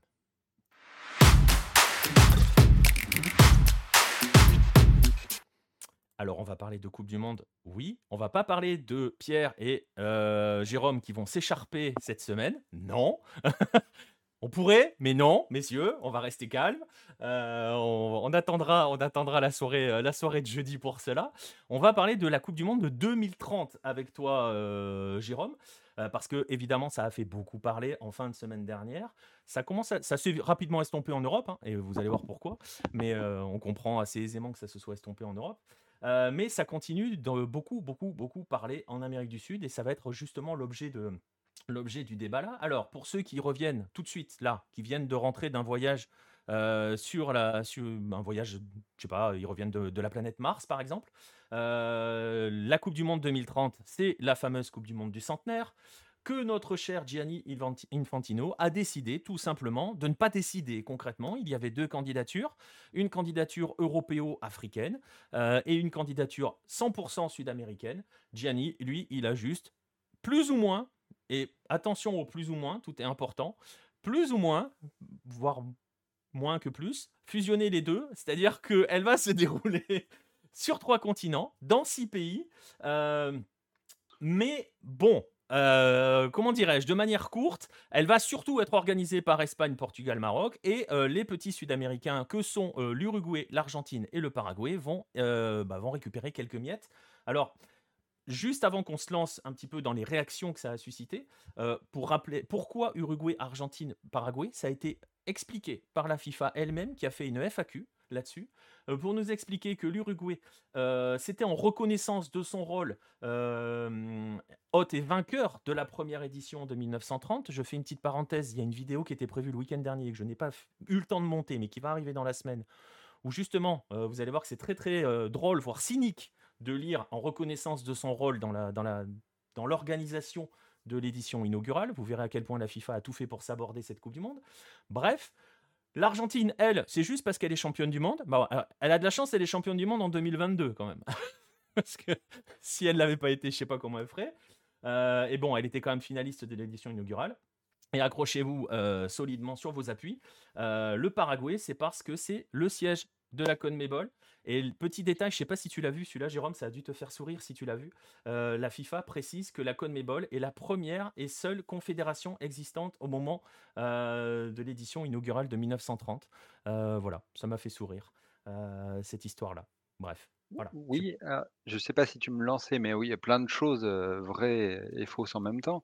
ce qu'il y a de rigolo sur, pourquoi l'Uruguay là-bas, c'est une idée de Sepp Blatter. je le relisais, tout à l'heure, et Sepp Blatter a dit du haut de ses 87 ans, il y a de cela quelques heures ou quelques jours, après l'annonce de la coupe du monde de Maroc, Espagne, Portugal, que c'était une bien mauvaise idée, que ça aurait dû aller à l'Amérique du Sud historiquement. puisqu'en effet, c'est l'Uruguay qui avait accueilli la première coupe du monde en 1930 bien malgré la FIFA. Enfin, il y a toute une histoire derrière que tu as développée, j'imagine, dans ta vidéo, qui est assez rigolo d'entendre de nos jours. Quand Seb Blatter le propose à l'Uruguay, il y a toute une recherche de partenaires, parce que le pays est clairement trop petit aujourd'hui. Ça, je pense que tout le monde l'admettra pour faire, pour héberger une Coupe du Monde, même à 32 pays. Hein, le, le, débat n'est pas là, ou alors ce serait quelque chose quand même de très étrange, parce que pour rappel, en Uruguay, il y a un tout petit peu plus de 3 millions d'habitants et donc l'Uruguay cherche des partenaires. ce qui est très rigolo, c'est que dans les années 2012-2013, le premier qui trouve est le Chili, qui monte dans la barque, d'abord avant de se rétracter. finalement, en 2017 est lancée cette candidature conjointe avec l'Argentine. Premièrement, après l'Argentine se rajoute le Paraguay pour, faire plaisir à Alejandro Dominguez, le président paraguayen de la CONMEBOL. vont se rajouter également, pour des raisons qu'on personne n'a très bien compris à l'époque et dont on avait discuté dans un premier épisode, sur le thème de la coupe du monde 2030, vont se rajouter le Chili, voire même la Bolivie à un moment donné. Ouais tout cela est tombé à l'eau assez rapidement. Alors, ce qui est rigolo, c'est qu'il y a toute une campagne de communication faite pour que les pays du Cône Sud, donc je, l'appellerai comme ça, hein, la candidature du Cône Sud, pour qu'elle accueille la Coupe du Monde. Une vraie campagne de communication avec les politiques, les présidents de là haut des, fédérations, les présidents, les présidents des pays en exercice et tout cela est lancé et en fait, on se voit on se rend compte rapidement, notamment avec cette acceptation par la FIFA d'une candidature commune entre deux confédérations, que les votes, iront automatiquement pour une candidature commune entre la confédération européenne, l'Espagne, le Portugal et la confédération africaine représentée par le Maroc que la CONMEBOL et ses 10 voix aura beaucoup de mal à faire accepter quoi que ce soit. Ouais, c'est ça. Alors, tu parlais de, tu parlais de cette association hein, qui était plus de la communication. Tu vas voir quand on va évoquer le côté chilien que c'est pas que de la communication, cette histoire d'association, le fameux Todos Juntos 2030. ça fait beaucoup parler au Chili, vous allez voir pourquoi, on va en parler dans un instant. Il y a eu, y y a eu forcément quelques réactions hein, à, cette décision. Au final, on le rappelle, euh, la décision, c'est donc, euh, parce que c'est encore plus drôle quand on lit la FAQ hein, derrière, je ne sais pas si on doit dire drôle, mais si, on va dire drôle parce qu'on va en rire, entre guillemets, parce tellement, tellement c'est cynique. Euh, on va rappeler, alors tu le dis, hein, et ça on est tous d'accord, c'est le point de départ, on est tous d'accord là-dessus. une Coupe du Monde à 48 en Uruguay, c'est pas possible. Une Coupe du Monde à 48 en Argentine, c'est pas possible. Déjà à 32, c'est compliqué, mais on est d'accord dans les standards actuels, dans les standards dépend, dans les standards. C'est ce que j'ai toujours dit, que, qui a toujours été mon point de vue, qui est que ça dépend quelle Coupe du Monde on veut faire. Si on voilà, c'est exactement ça. Et la Coupe du, la FIFA a mis en place des standards à l'heure actuelle qui excluent 95% des pays euh, en tant que pays organisateurs. Voilà, c'est ça. incroyable. L'Argentine, pardon Jérôme, je te coupe, l'Argentine il pourrait, euh, tu mets 48, euh, Buenos Aires, le problème c'est ouais, Buenos Aires, Rosario, La Plata. Non, non, non, non, on parle pas de ville, parce que tu peux te dire que tu peux mettre. Non, non mais si remettre les stades, il n'y a aucun stade au nord. à neuf. Il n'y a aucun stade au nord. faut les remettre à neuf. Il n'y a aucun stade à neuf en Argentine, mec. Comment tu les finances 100 millions par stade ah en Argentine, ouais. Je, ouais, ouais, non, bah non, non, mais ça, ça demanderait du financement. Euh, bah oui. Voilà, donc, euh, donc, voilà, on va en parler des stades tout à l'heure avec Jérôme parce que vous allez voir que ça parle en Uruguay à propos de notre débat. Le débat a changé de truc, mais on va, on va, on va revenir sur, sur hormis le Monumental, nous dit Bert, salut Bert, au fait, euh, que j'ai vu arriver dans le chat. Le Monumental, il, il s'est il n'est pas aux normes FIFA, hein, on va dire les choses clairement, il n'est pas couvert. Donc euh, euh, les tribunes ne sont pas couvertes. Donc il n'est pas aux normes FIFA, le Monumental. Il a beau faire 80 000, il a beau être magnifique, il a beau être tout ce que vous voulez, il n'est pas aux normes FIFA. Donc même le Monumental, pour euh, la Coupe du Monde, il va falloir le couvrir. Voilà, pour dire les choses très clairement. Donc, bref, qu'est-ce que je voulais dire? Oui, on, va parler des réactions. Et justement, on parlait de on va parler de miettes. L'Amérique du Sud récupère des miettes parce que si vous regardez bien la FAQ, ils ont précisé un petit peu le calendrier de tout cela. Et vous allez voir que donc, ce qui est assez cynique dans l'histoire, c'est que la Coupe du Monde démarrera les 8 et 9 juin, donc le week-end du 8 et 9 juin 2030, avec ce qu'ils appellent une cérémonie de célébration du centenaire et euh, les premiers matchs, qui, un en Uruguay, un en Argentine, un au Paraguay. Et là où je voulais en venir avec la Coupe du Monde à 48, Coupe du Monde à 48, ça veut dire 104 matchs. Donc ça veut dire que si vous calculez très vite, il n'y a pas besoin d'être bac plus 12 en maths, 3 matchs seulement en Amérique du Sud sur les 104. Voilà. Et des matchs qui, en plus, vont se dérouler pratiquement une semaine avant la cérémonie d'ouverture de la Coupe du Monde qui est prévue le jeudi ou vendredi 30, euh, euh, le jeudi 13 juin en Espagne. Donc voilà, c'est vraiment, les Sudam, vous prenez un match, vous faites votre petite cérémonie gentille dans votre coin, et ensuite on va commencer la Coupe du Monde. Voilà. C'est un, détail, mais c'en est pas un. Et euh, justement, Jérôme, on va aborder les réactions que ça a suscité, parce qu'on a vu, dans un premier temps, que les, je ne sais pas si je dois dire les heureux élus, mais on va le dire quand même, puisque c'est comme ça qu'ils l'ont pris, les Dominguez, Tapia, Alonso et compagnie, bah, ils étaient tout contents quand ils ont eu la décision. Mais c'est encore plus terrifiant que ça, parce que alors je sais pas si tu peux rajouter des trucs sur Twitch, mais il y a une vidéo une heure avant l'annonce. sur l'annonce en tant que telle, il y a quelque chose d'extraordinaire, qui est que donc c'est une annonce qui n'en est pas une, c'est-à-dire qu'il n'y a pas eu de vote du Congrès les pays sud-américains l'ont annoncé presque avant les pays européens, c'est-à-dire qu'on a des, pays qui ont annoncé qu'ils allaient héberger quelques matchs, ce qui fait qu'on a su quel pays allait organiser la Coupe du Monde sans que ce pays n'ait fait, ne l'ait préparé lui-même, parce qu'il n'y a pas eu d'annonce spécifique de l'Espagne ou de fête avec que ce soit le Premier ministre ou le roi d'Espagne ou, quoi que ce soit. Donc il y, a eu vraiment l'annonce en tant que telle a été quelque chose d'extrêmement bizarre, d'extrêmement étrange qui a surpris tout le monde au moment de l'annonce. Et je sais où tu veux aller avec la vidéo, mais vas-y, dis-le, parce que je vois de quelle vidéo tu veux parler. Je peux pas la mettre, je n'ai pas prévu de la mettre, malheureusement, mais je vois de qui tu parles. Euh, tu parles d'un danseur, je crois. Voilà, c'est ça. donc, une heure avant l'annonce, parce qu'ils le savent, hein, c'est dans des conclaves, donc euh, c'est déjà prêt, enfin négocié. Euh, ça, ils doivent les, les parties prenantes le savent donc depuis quelques jours, j'imagine. Mais donc Alejandro Dominguez diffuse une vidéo disant on va annoncer quelque chose de grand aujourd'hui, et c'est une vidéo de lui en train de danser de façon assez ridicule dans un, enfin dans dans une maison. Enfin, ça, n'a à peu près aucun sens. Et donc l'annonce est vraiment faite en disant, «Et voici, nous allons rejoindre la coupe du monde 2030». Ce qui fait que les gens font beaucoup de blagues sur ça en Uruguay dans le sens où, au début, les gens, quand ils ont reçu l'annonce, ils ont cru que c'était, officiel, que finalement le la candidature du Grand Sud avait gagné, et que l'Uruguay, l'Argentine, le Chili, et le Paraguay allaient accueillir la coupe du monde 2030. C'est ce qu'ils ont compris quand ils ont vu le le les les danses et les photos de tout le monde un peu, Ouais, parce que entre en parce ouais, que c'est ça, je te coupe 2 secondes. Et alors, il y a le fameux tweet avec la vidéo que je vous ai pas mis, mais moi, je vous ai mis le tweet suivant où, justement, il met, heu: «Creemos in grande, blablabla», et il explique de il marque clairement Argentine, Uruguay, Paraguay seront, hôtes de, des parties, inaugurales. Bon, ça, c'est le tweet qui a suivi, mais clairement, à ce moment-là, on a tous cru que, c'était l'âme sud. Et là où tu le disais et là où c'est à juste titre assez assez intéressant, c'est qu'ils ont complètement court-circuité la FIFA. C'est-à-dire que Alejandro Dominguez a fait une annonce que la FIFA n'avait pas encore validée. Oui, heu, mais qui Enfin, s'impose, pas officialisé, mais qui pour eux était officiel parce qu'à partir du moment où il reste plus qu'une seule candidature valide, heu, ça officialise un petit peu la chose.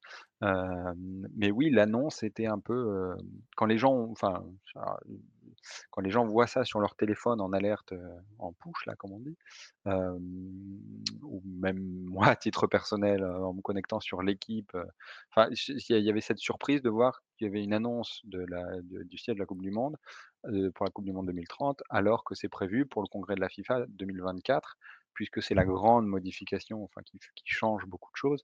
Mais c'est qu'en effet, maintenant les candidatures sont votées lors d'un congrès par les 211, je parle sous Ouais, c'est ça, contrôle 211, ouais. Nicolas, 211 membres de la FIFA et non plus par le comité exécutif, la vingtaine de personnes qui décidaient précédemment. Ouais, c'est vrai. C'est, c'est vrai qu'il y y a cette différence-là. Alors, il y a eu cette annonce qui a court-circuité tout le monde. Je pense qu'ils ont pris de court tout le monde, hein. Je pense qu'Alejandro Dominguez a a a a court-circuité tout le monde.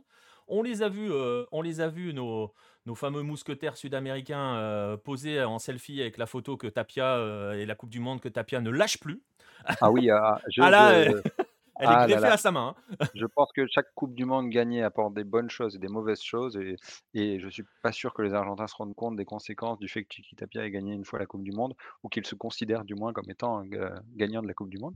Mais en effet, il y avait donc Chiqui Tapia, Ignacio Alonso à sa droite comme vous le voyez, heu, Alejandro Dominguez et le président de la fédération paraguayenne qui a un nom de famille un peu anglo-saxon dont j'ai oublié le nom, Harrison, Harrison, non? ouais, il me semble Harrison. C'est le vice-président, non? C'est pas le président, je crois? C'est le vice-président, je crois. Oh, bah, j'avais Enfin, pas bon, c'est pareil. mais Je sais mais plus si voilà. c'est pas le VP. Et donc les les les 4, heu, s'affichent en effet, heu, joyeux. Il y a d'autres, heu, voilà, il y a d'autres tweets parce que chaque fédération fait son tweet. Le président de la fédération uruguayenne remercie grandement, tout tout tout tout tout la FIFA, la CONMEBOL pour, son implication dans cet, objectif atteint historique. Et donc on est un petit peu enfin, ce qui a ce qui a choqué beaucoup de gens, pour, pour passer à la suite, c'est qu'en effet, tout le monde parlait d'une victoire alors que c'était une défaite et qu'il y avait ce sentiment de un petit peu orwellien de double pensée, c'est-à-dire de personnes qui essaient de convaincre que quelque chose qui est rouge est en fait bleu, quoi. Parce qu'il y a très peu de gens qui, pour le coup, ont vraiment grogné. Heu, tu le dis, hein, les premières réactions, heu, en tout cas des instances sud-américaines, bah, vous voyez, hein, c'est le pouce levé, hein, avec la petite coupe du monde, les grands sourires, tout le monde est joyeux, tout le monde est content. Ils ont peut-être un peu arrosé l'histoire, mais bon, bref, tout le monde est joyeux, tout le monde est content. Il y en a quand même un qui envoie une mine directe, c'est toujours le même, c'est Chilavert, parce que dès qu'il peut se taper la fédé paraguayenne et les dirigeants paraguayens, il hésite pas. Je vous mets, heu, la capture de son tweet où il parle de corrupt de corrupt ball au lieu de CONMEBOL. Bon, ça, c'est son truc. Et, et il dit une phrase incroyable, c'est euh, que tout, partout où Dominguez va, ça se termine en fracasso, hein, en échec. donc, donc, euh, voilà. Euh, et il explique que la CONMEBOL a réussi à envoyer la finale de Libertadores en Europe et qu'aujourd'hui, euh, la finale, la, finale du coupe- de la Coupe du Monde, euh, voilà, la Sud-Américaine, la- l'Amérique du Sud mérite le respect et le mondial aurait dû être en Uruguay. Alors, ça tranche un petit peu avec les, ré- les réactions super heureuses de tout, le monde. Tout le monde était, euh, voilà, on danse, on est content, machin, en tout cas des, dirigeants. Mais Jérôme, cette, ce, côté douche froide, euh, Alonso va se la prendre très très vite quand même, hein, dès qu'il rentre au pays en fait. Oui, parce que tous les progr tous les programmes, tous les journalistes, heu et 90% de la population se rend quand même compte que, c'est un échec, heu, juste un match. Alors quand on avait planifié potentiellement, heu, 3-4 stades, heu, à Punta à Montevideo, qu'on avait prévu. Enfin, ça fait tellement longtemps, il y a ce problème qui est que quand il y a toute une campagne qui a été faite, quoi, ce qui fait que les gens se l'étaient un peu approprié. Heu, au final, ils vont regretter d'avoir fait cette campagne et les gens se rendent bien compte quand même que la joie d'Alonso est enfin, leur paraît fausse quoi, du moins et en plus, heu, tout le monde sait à peu près la valeur qu'on peut donner aux dirigeants, heu, du football, heu, que ce soit au niveau national et international et les gens se rendent bien compte qu'en fait, c'est un échec, que c'est une façon, de enfin, que c'est une façon un peu déguisée de de de de d'expliquer un échec et et que c'est enfin, c'est pas ce qui leur avait été proposé et et c'est pas bien en fait, voilà. Alors on l'a vu, hein, on l'a vu dans l'article que j'ai publié aujourd'hui, que tu as écrit, heu, ça a tiré quand même à à balles réelles, hein, dans les dans les Ah différents oui, oui, médias. oui. Oui, bah, parce qu'après dans les médias aussi, heu, cette tradition, heu, de de bon Alejandro Dominguez doit pas être le personnage, heu, le plus populaire de toute l'Amérique du Sud. Bah, surtout quand il Hem, continue à se mettre en valeur dans chacun de ses tweets, mais bon. voilà et et et et oui, c'est c'est enfin, c'est c'était vraiment quelque chose d'impensable et heu et et et les gens ont dit: «Oui, c'est pas acceptable». Enfin, ils ont ils ont eu vraiment le sentiment d'être pris pour des cons. Enfin, c'est un peu le sentiment et c'est assez rigolo de voir toutes les vidéos. Oui, ça ça en parle beaucoup de de de de de ce qui est dit, de de de ce qui avait été déclaré, voilà, de en fait, on leur propose des miettes, heu, qu'il faut qu'ils arrêtent, heu, de picoler avant de faire des congrès et que, heu, voilà, que que enfin, voilà, que qu'ils ne célèbrent pas le fait d'avoir des miettes, quoi. C'est ça le le principe. Ouais, parce que je Ouais et juste, je peux pardon Jérôme, je peux compléter, heu, de manière générale, je alors je parle, heu, en Colombie, mais on n'est pas plus plus bête ou ou plus intelligent que les autres. Je pense qu'on s'est très, très rapidement rendu compte que ça ouvrait la ça ouvrait surtout la porte à Arabie Saoudite 2034 et et voilà, c'est c'est c'est surtout ce sentiment-là, hein, heu, en disant: «Bah, ouais, mais enfin, voilà, on va avoir 3 matchs et on a on a surtout ouvert la porte à l'Arabie Saoudite en 2034. On vient d'avoir Qatar 2022 en plus, donc c'était, heu, c'était c'était tout frais».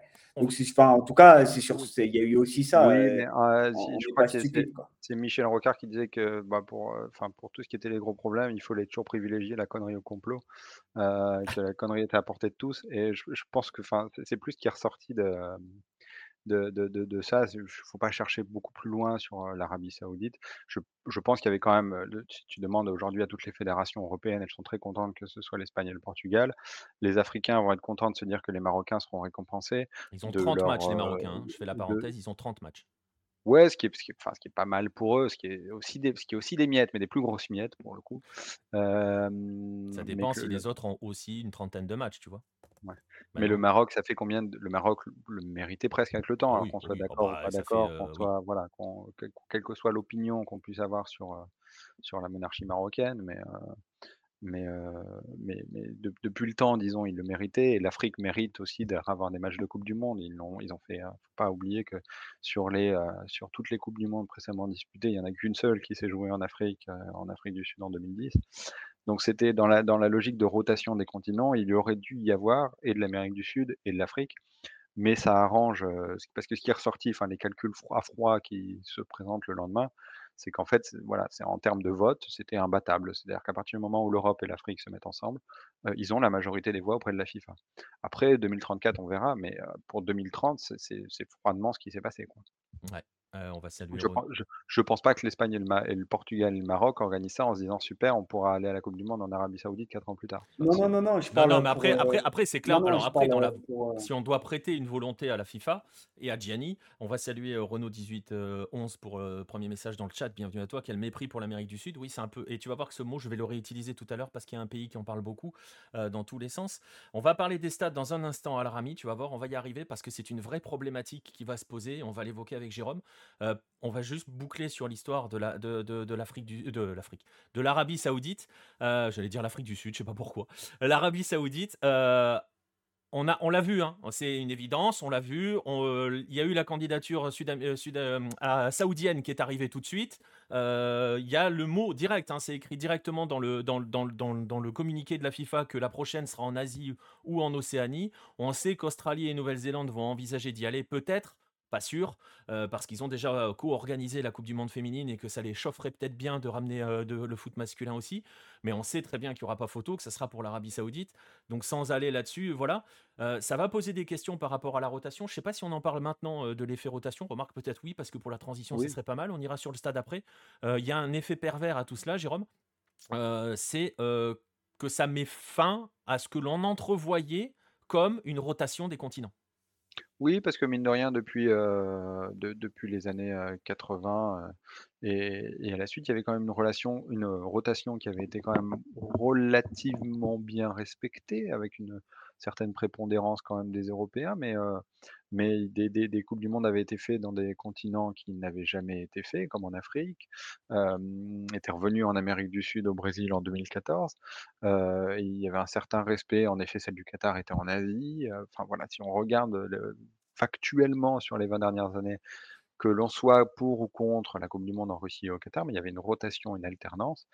Et là, pour le coup, après celle de l'Amérique du Nord, en 2026, ça va venir casser un petit peu ça et surtout la peur, c'est que ces matchs donnés au Maroc et ces matchs donnés à l'Amérique du Sud soient considérés comme une participation, quoi et donc c'est un petit peu ce qui est dit déjà dans le communiqué de la FIFA. C'est qu'à la limite, si le l'Amérique du Sud ne l'avait pas organisé en 2030 ou si l'Afrique ou le Maroc ne n'avaient pas participé en 2030, ils auraient très bien pu postuler à 2034. Ce qu'établit déjà la FIFA, c'est que non, ils pourront pas postuler en 2034 et que donc les dés sont jetés. Le l'hé l'hémisphère sud, heu, alors à part potentiellement l'Australie et la Ouais. Nouvelle-Zélande, mais, heu, mais, en effet, ce sera compliqué pour eux. Mais sinon, l'effet de rotation, s'arrête, de nos jours et on va avoir maintenant trois trois 3 blocs, dans l'hémisphère nord qui vont se partager petit à petit entre l'Amérique du Nord qui va faire des coupes du monde spécifiquement commerciales, comme les États-Unis savent en faire, l'Europe qui va se promouvoir comme, chantre historique du football qui accueillera régulièrement et l'Asie et ses pays, Bah, les pays du Golfe essentiellement. Les pays du Golfe, mais éventuellement la Chine en parle depuis alors c'est peut-être plus dans Ouais, leur mais je crois que le projet mais chinois, voilà. euh, hein. Et de et et do et donc les pays du Golfe, mais heu et voilà et la FIFA pourrait très bien dire: «Et de temps en temps, on va organiser 3 matchs en Australie, 3 matchs en Amérique du Sud et 2 matchs en Afrique pour faire plaisir à tout le monde». Le le je je suis un enfin, typiquement, heu, si l'Arabie Saoudite demain organise, ils pourront très bien délocaliser quelques matchs en Égypte pour faire plaisir, pour s'assurer les voix de des fédérations africaines. Ce serait pas exclu, mais encore une fois, ça signifie la mort du système de rotation comme on l'a connu les 30 dernières années. Exactement. Alors, je ne sais pas si c'est lié au fait que la Coupe du Monde passe à 48. On va pas lancer le débat ici. Surtout que je suis un fervent partisan de la Coupe du Monde à 48. Mais bon, ça, c'est un autre débat. On en parlera peut-être si vous voulez un, jour dans, le- détail. Je pense qu'un ticket Argentine-Uruguay aurait fait un meilleur choix d'un point de vue historique. Oui, mais euh, après, il y a l'aspect pratique et justement, euh, Stromo, et je vais en faire justement le. euh, ça va me permettre de faire la transition là-dessus, parce que ça a été déjà évoqué un petit peu dans le chat tout à l'heure. Et c'est un, problème qui va se poser maintenant et qui est en train d'arriver dans le débat en Uruguay. Il va y avoir cette fameuse question du stade. Parce que on imagine tous, euh, sans trop, euh, sans trop, même si on n'est pas des spécialistes du football uruguayen, si on connaît un tout petit peu l'histoire du football, on va forcément se dire que un match, un match, hein, parce qu'on parle que d'un match, on parle pas d'une Coupe du Monde, on parle d'un match. En Uruguay, ça sera forcément au Centenario. Ça doit être forcément au Centenario. On a dit en Argentine que ça devrait être au Monumental. J'ai expliqué tout à l'heure que bah oui, mais il va falloir faire quelque chose pour ce Monumental qui, certes, a été totalement rénové, mais qui n'a pas de toit. Donc euh, il va falloir lui mettre un toit à ce Monumental. Euh, donc voilà, ça va avoir des frais. Je sais qu'au Paraguay, ça parle de construire un nouveau stade. Alors là, je rigole par avance. Donc euh, voilà. je ne sais pas comment ils vont faire. Mais bon, bref. Mais il y a cette question du stade en, en Uruguay, euh, Jérôme, la question du centenario. Oui, alors y a ceci de rigolo que le Centenario n'est pas du tout pour les 100 ans de la coupe du monde, mais qui a été lancé pour les pour la coupe du monde de 1930 pour les 100 ans de l'Uruguay. Oui. Pour juste pour précision, hein, parce que ça pourrait presque prêter à confusion maintenant. Bah après, euh, d'après, euh, tu vois, c'est important que tu fasses la précision parce que justement, quand tu lis le livre d'histoire, il a été créé pour la Coupe du Monde. hein. Tu vois ce que oui, je veux dire? L'histoire de la oui, FIFA. hein. oui, mais enfin, il a il a été créé pour ça. Enfin, c'est c'est Dans le c'est cadre de la Coupe du Monde, mais pour célébrer le centenaire de. Il s'appelle centenaire, hein, le stade. Pour oui, euh, ça. célébrer le centenaire de l'Uruguay.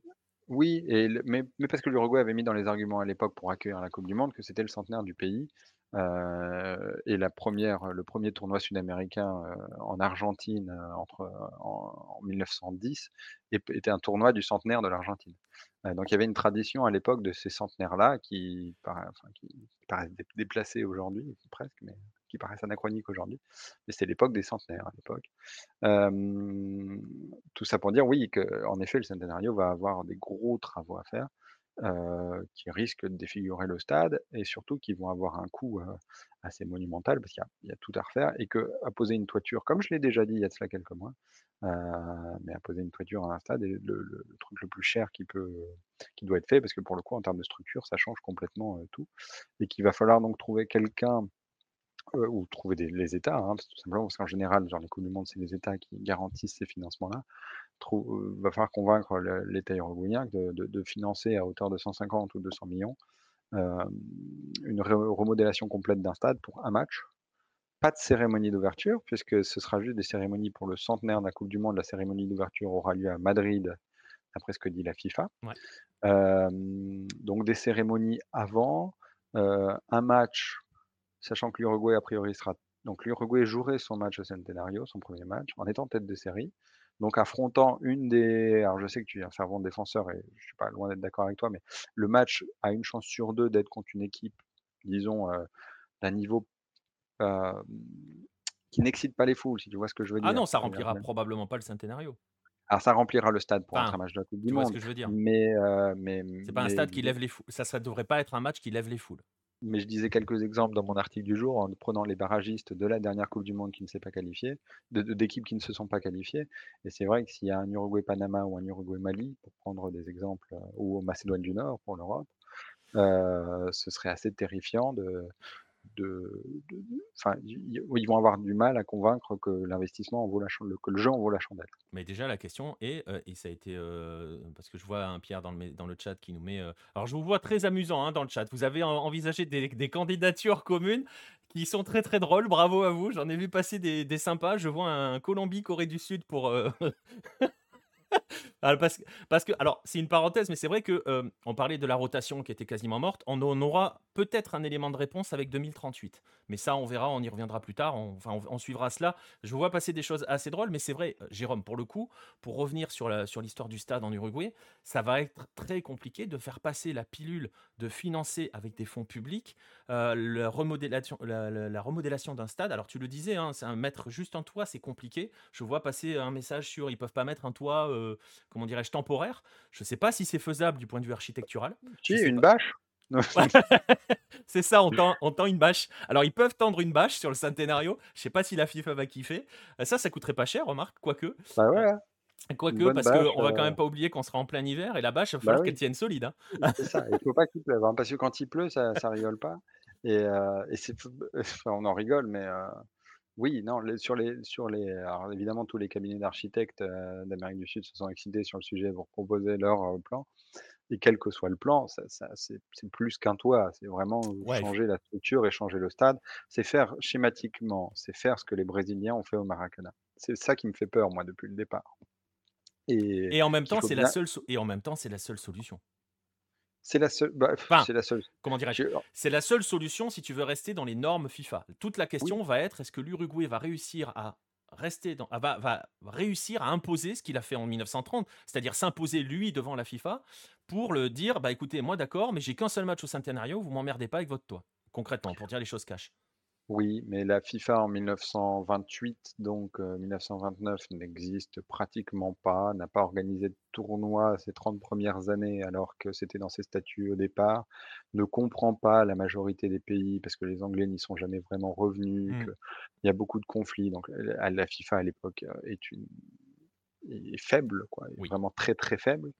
Euh, alors que la FIFA aujourd'hui est toute puissante et décide, fait la pluie et le beau temps. Donc non, pour répondre à ta question, euh, non, il faudra se plier aux critères FIFA et ça, ça va être extrêmement compliqué, extrêmement onéreux. Ouais. Alors pour répondre à ta question, Renaud, les trois pays sud-américains sont, ça a été confirmé par la FIFA parce que le premier communiqué a laissé planer un doute sur est-ce qu'ils vont être qualifiés d'office. La FAQ qui a été publiée le samedi, je crois, a confirmé que les trois pays sud-américains, donc Paraguay, Uruguay, Argentine, sont qualifiés. Voilà. Ils sont. Et, euh, qu'il y aurait donc des éliminatoires sur 7 7 pays, donc avec 3 places et demie, heu, de de qualifiés, ce qui embête sans doute un petit peu aussi les autres pays, heu, à côté, mais voilà, c'est la la logique, de la chose. Ce qu'il y a de plus étrange, c'est de voir que donc 5 ou 6 6 pays potentiellement vont jouer leur premier match à domicile dans des conditions très spécifiques, ce qui fausse l'équité sportive. C'est-à-dire que déjà, quand l'équipe heu, accueille au premier match, bon, ça fausse l'équité sportive, mais disons que quand on voit ce que le Qatar a payé, ils peuvent bien, avoir la chance de jouer le premier match, en premier chez eux. Enfin d'avoir la primauté, 1 match en premier. Là pour le coup, les les il y a vraiment 6 sélections qui vont commencer à domicile, dans ce qui ce qui va faire un peu bizarre dans des groupes de 3 quand même, hein. Bah, Jérôme, moi j'ai une Non, non, question. on sera peut-être pas sur des groupes de 3. Attends 2 secondes, de je vais te le te te laisser la parole derrière, Pierre. Après, que le pays hôte organise, ait le le match d'ouverture, c'est un classique, hein. Je veux dire, Oui, mais voilà, 6 c'est pays hôtes. Alors je suis mais d'accord là, avec toi 6 que le pays hôte, et en fait, là où il y a une nombre, injustice hein. là où il y a une injustice, c'est à la fois pour le pays hôte et à la fois pour l'équipe qui va affronter ce pays hôte-là et en fait, la seule injustice, elle est pour ceux qui vont se taper le Paraguay, l'Argentine ou l'Uruguay et donc pour le Paraguay, l'Argentine et l'Uruguay, qui vont devoir se préparer pour aller se taper un match en plein hiver, en plein hiver sud-américain, pour ensuite, dans une en en 1 semaine, devoir traverser l'océan pour aller jouer dans l'été espagnol, portugais et marocain. Voilà, là Bah là, elle est là l'injustice. De ce que j'avais compris, je parle sous ton contrôle, mais les équipes qui auront joué le premier match, heu, à, à en donc dans les 3 pays d'Amérique du Sud auront ensuite 2 semaines puisqu'ils joueraient leur, heu, leur leur, heu, Le 2e match, 21, ouais. heu, le le 21-22 en ayant Ouais. joué le 8-9, ce qui laisse presque 2 semaines. Hem, ce qui est aussi est enfin ce qui ce qui fausse l'équité sportive. C'est-à-dire que le principe quand même d'un calendrier et c'est que s il y a une, heu, que ce soit d'un caractère aléatoire, et que toutes les équipes soient logées potentiellement à la même enseigne. Encore une fois, avec cette exception du 1er match, bon, à la limite, Ouais, mais parce qui est que une exception acceptable. parce que ça voit sous-entend que les ça sous-entend que les groupes, Paraguay, Argentine, Uruguay, les 2e vont journées vont se jouer soit en même temps, soit juste après ou pas loin de la 3e jour mais après même je pense, la 3e journée des autres groupes. Non, parce alors de de ce que j'ai de de ce que Tenfield publiait, heu, c'est qu'en effet, donc il y aurait le samedi, dimanche 8-9 juin, les 3 premiers matchs. Ouais. Heu, la se le le le 13-14, le match cérémonie d'ouverture, donc le week-end du 15-16, les autres premiers matchs et le le week-end du vingt 21-22, le 2e match pour toutes les poules. Donc Ah ils oui, auraient d'accord. juste ces équipes-là auraient 1 semaine de plus pour récupérer du voyage, disons. Alors que les autres joueraient la semaine suivante pour tous les autres matchs. Bon, en gros, ça Mais sera dans le match de despedida pour les 3 clubs, les 3 pays sud-américains, quoi. Le match d'ouverture. C'est c'est le c'est un petit peu le le le problème des compétitions comme ça, quand on ne laisse pas le caractère aléatoire, qui est un petit peu toute proportion gardée, mais ce qu'on voit à la coupe du monde de rugby actuelle, où c'est l'organisateur qui choisit l'ordre des matchs. C'est c'est c'est c'est bien, ça fonctionne jusqu'à un certain niveau puisque ça nuit à l'équité sportive. C'est ça. Et hem et la la base quand même de des coupes du monde, encore une fois par rapport au cycle des 30 dernières 40 dernières années qu'on a vues, c'est une équité sportive qui était quand même très scrupuleusement respectée. Parce qu'il faut bien se rendre compte qu'à la coupe du monde en 98 en France, le gros débat c'était: «Oh, on a mis le Brésil et la France dans 2 moitiés de tableau différentes». C'était ça qui soi-disant rompait l'équité sportive. Là, on va faire quelque chose qui est 20 pas plus loin dans dans l'avenue de l'équité sportive, si vous voyez ce que je veux dire? Donc ça change quand même un paradigme complet. Et encore une fois, on on rentre plus dans le principe comme la coupe du monde de rugby où là, ils ont décidé, bah, le 1er match, ce sera France-Nouvelle-Zélande parce que ça fait sympa de mettre ça comme 1er match. C'est très bien, ça fausse l'équité sportive parce que ça veut dire que ce sera forcément l'un des 3 autres petits pays qui sera off la 1re journée et qui jouera 4 matchs d'affilée en se cramant complètement, En se heu tapant les gros et pour finir. En se tapant les gros pour fi finir et si vous avez suivi mon raisonnement et suivi la coupe du monde de rugby, c'est l'Uruguay qui a joué ces 4 matchs d'affilée. et il il est fort, hein, il est et fort. incroyable, je retombe toujours sur le Non, mais c'est incroyable, heu, l'équipe d'Uruguay à la coupe du monde de rugby quand même. On on va pas rentrer dans le c'est pas le c'est pas le sujet, sinon le 9-10 va Va durer encore une 5 heures. fois jusqu'à 23:30.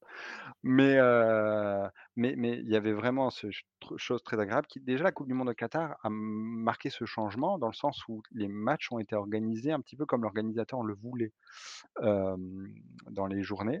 Mais dans les journées et là, on voit carrément que vraiment, ça va être vraiment à la à la main de l'organisateur. c'est très bien pour les rentrées d'argent, c'est très bien pour la publicité audiovisuelle. Mais la base de la coupe du monde, il y a cela 10-15 ans, c'était on pouvait très bien avoir à 11:00 du matin un très gros match si le tirage au sort le décidait ainsi C'est vrai. et hem et on ne se Bon rend pas après après c'est pas nouveau parce que, heu, Brésil 50, heu, voilà, Brésil 70, heu, ça fait changer le lieu de la demi-finale, ça, tu vois? Oui, mais encore une fois, on était sur un cycle vertueux ces 30-40 dernières années et c'est c'est c'est c'est le Ouais. le cycle c'est c'est ça que c'est c'est Ouais, sur ouais. ça que je veux en venir. C'est vraiment quand je te parlais tout à l'heure, heu, On on en on est sur une on est en sur une en régression en fait concrètement là. voilà, sur une régression et et sur un ch enfin vraiment sur un changement. C'est-à-dire que la c'est accepté et il faut vraim et je pense que ça a vraiment un gros impact et qu'on en tient et qu'on en là, on n'en tient pas compte dans tous les débats qu'il y a partout ailleurs. On se dit: «Ouais, mais en fait un match, de plus ou s'ils ont une semaine pour voyager, c'est pas grave». Mmh. Si, c'est grave, c'est c'est enfin, mmh, le principe de l'équité sportive, c'est que c'est le hasard qui décide qui décide que tu joues que tu auras telle poule qui sera difficile, mais c'est pas grave, c'est le hasard, enfin, l'inéquité doit être le fait du hasard. Si elle n'est plus le fait du hasard, mais le fait de l'organisateur, elle devient inacceptable. C'est ça, c'est ça et on est, heu, voilà j'ai vas-y. une question Jérôme, parce que là tout à l'heure on a parlé du Centenario, heu, si ça peut pas se faire, heu, le Grand Parque Central, Pas de toit. heu, il a il a le stade du Decano uruguayen, il a un il y a toit, non? aucun il y a aucun stade en Uruguay comme aucun stade, hem, enfin comme les principaux stades en Argentine, Si, il y a des comme couverts en Argentine. Il y a le Kempes qui est couvert, il y a Le Oui, mais tu le vas est pas couvert? tu vas pas jouer un match de coupe du monde au Kempes, enfin bah, tu as celui de Santiago del Estero là qui sert à rien, un peu comme, celui de Voilà, Brasilia là. il y a celui-là aussi, ouais. Ouais, Oui, mais ouais, tu ne vas pas jouer enfin Non, ah non, suis ah non, dont mais je suis d'accord avec toi je suis Non, d'accord non, avec non, toi. non. Sur le principe, c'est pas vendeur, mais si tu Oui. cherches véritablement un stade couvert en Argentine, tu le trouves. Si tu non, cherches un stade mais couvert tu en Uruguay, tu en trouves pas. oui, heu, ouais, ah tu me poses une colle, mais oui, non, Bah, le non. le non, mais le Campeón del Siglo, il Non, a il est pas pas de couvert. il a pas de toit, Non, il non, est non, pas il est pas couvert, mais le Grand est pas Parque, il couvert. est pas couvert? Parce que dans mes pas souvenirs, il était un peu non. couvert. Non, non, bah, il y a la il y a les palques enfin il y a les palcos, Ouais, la tribune présidentielle, mais il y a rien qui est couvert, non, non, il y a rien qui est couvert. Hem, non, Ah oui, non, ceux de La Plata oui. aussi Vince, tu as raison.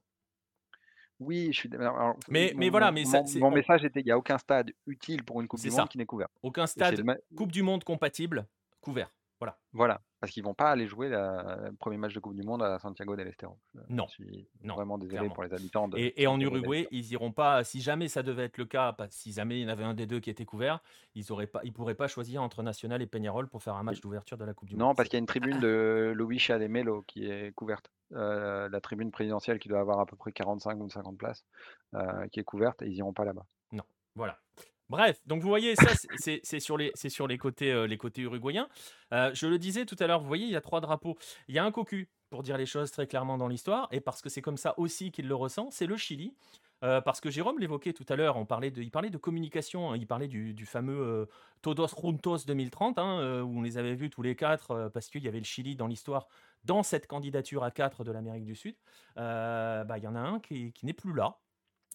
C'est donc le Chili. Alors ça peut faire sourire, parce que le Chili, tout le monde se fout de leur gueule en général, pour dire les choses clairement. Sauf que, bah, ça prend des proportions qui sont quand même assez particulières et on parlait de tout à l'heure beaucoup le mot a été beaucoup utilisé, le mot «mépris», heu, et tout et tout. Il a été repris, hein, par, par, heu, par certains, certains médias. C'est pas celui-ci, c'est, est-ce que je l'ai mis cette image? Ah, je ne l'ai pas mise. Si, elle est là. Elle est là. Heu, voilà, ça parle, heu, de Basurero à Chile, hein, la Conmebol, Basurero à Chile. Alors Basurero, c'est, heu, ouais, c'est insulter, mépriser, enfin voilà, basura, c'est la poubelle, hein, en espagnol. Donc si ça essayez de trouver un verbe. J'ai pas de verbe français pour ça. Si vous en avez un, messieurs, vous pouvez m'aider. Mais, Non, non, il y a pas c'est difficile de c'est difficile, hein. mais voilà, ça vous donne une idée, hein, la la basura, c'est la poubelle. Donc basurero, c'est un verbe, où voilà et donc voilà et donc le Chili a été complètement écarté de cette histoire-là. Le Chili l'a découvert comme, heu, bah, comme tout le monde, hein, quand il a vu Alejandro Dominguez danser. Heu, ouais, c'est pas vraiment ouais, jeter à la poubelle, c'est pas vraiment ça, mais bon, bref, voilà, vous voyez, vous voyez l'histoire. Qu'est-ce que je voulais dire? Voilà, donc le Chili s'est retrouvé, je le disais tout à l'heure, cocu de l'histoire et justement le président de la fédération, Pablo Milad, lui, et ben, a ex a expliqué, a donné les mêmes arguments que la FIFA, hein, pour expliquer pourquoi ils avaient choisi les 3 autres. Et lui, il a rajouté un argument on lui aurait dit que, heu, parce que c'est hein, il essaye de se défendre, hein, l'ami maintenant, heu, qu'en fait, bah, il y avait 3 pays, heu, ça faisait 3 pays, ils étaient obligés de prendre donc l'Uruguay l'Argentine et le Paraguay pour les raisons qu'on a évoquées tout à l'heure et que, heu, ça faisait déjà 3 pays, ils pouvaient pas en mettre 4 parce qu'en face, l'autre candidature, il y en avait que 3. Voilà et ça aurait fait un déséquilibre. Bref, bon, on y croit ou on n'y croit pas. Le fait est que l'affaire a pris de grosses proportions parce qu'on a vu, euh, par exemple, euh, le président Boric qui s'est un petit peu euh, énervé en expliquant que c'était une décision unilatérale de la FIFA parce que lui a joint tous les autres présidents argentins, uruguayens et paraguayens qui lui ont dit ah bah non, on savait pas nous, voilà. tout le monde l'aurait découvert plus ou moins en même temps. On rappelle quand même que Chiqui Tapia a appelé Messi avant que ça soit communiqué pour lui dire que la Coupe du Monde 2030 elle sera en, sera en Argentine. Donc il y en avait qui devaient savoir quand même. Euh, bref, mais surtout, il a sorti une déclaration assez forte en disant euh, Je regrette qu'il y ait des institutions qui fonctionnent de manière peu sérieuse et surprenante. Et il a dit Nous ferons respecter les droits qui correspondent au Chili.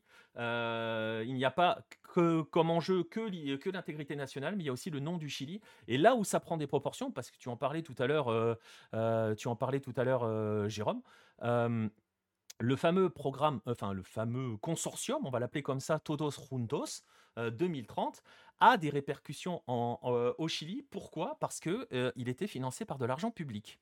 Alors je ne sais pas si c'était le cas dans les autres pays, j'imagine que oui. j'imagine même certainement.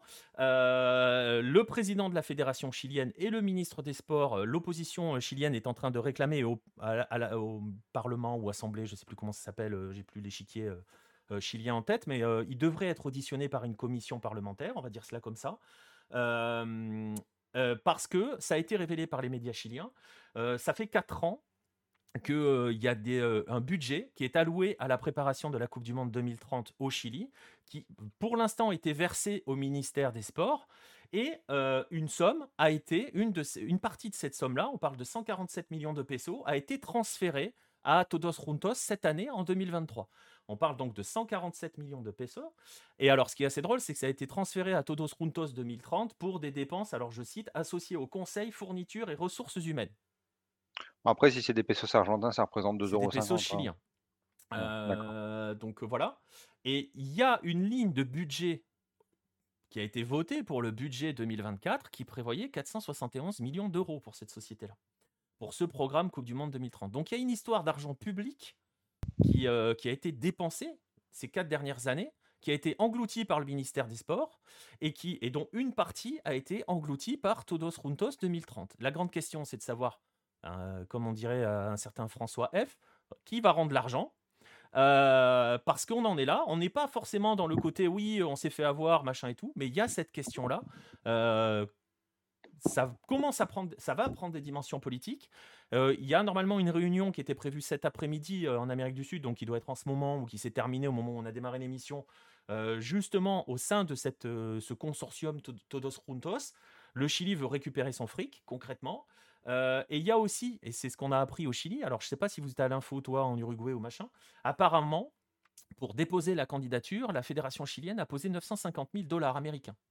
Euh, pour la candidature 2030. Et les quatre associations ont dépensé pareil. Donc il y a cet argent aussi. Alors le président de la Fédé euh, chilienne est en direction de Zurich. Il va rencontrer Infantino.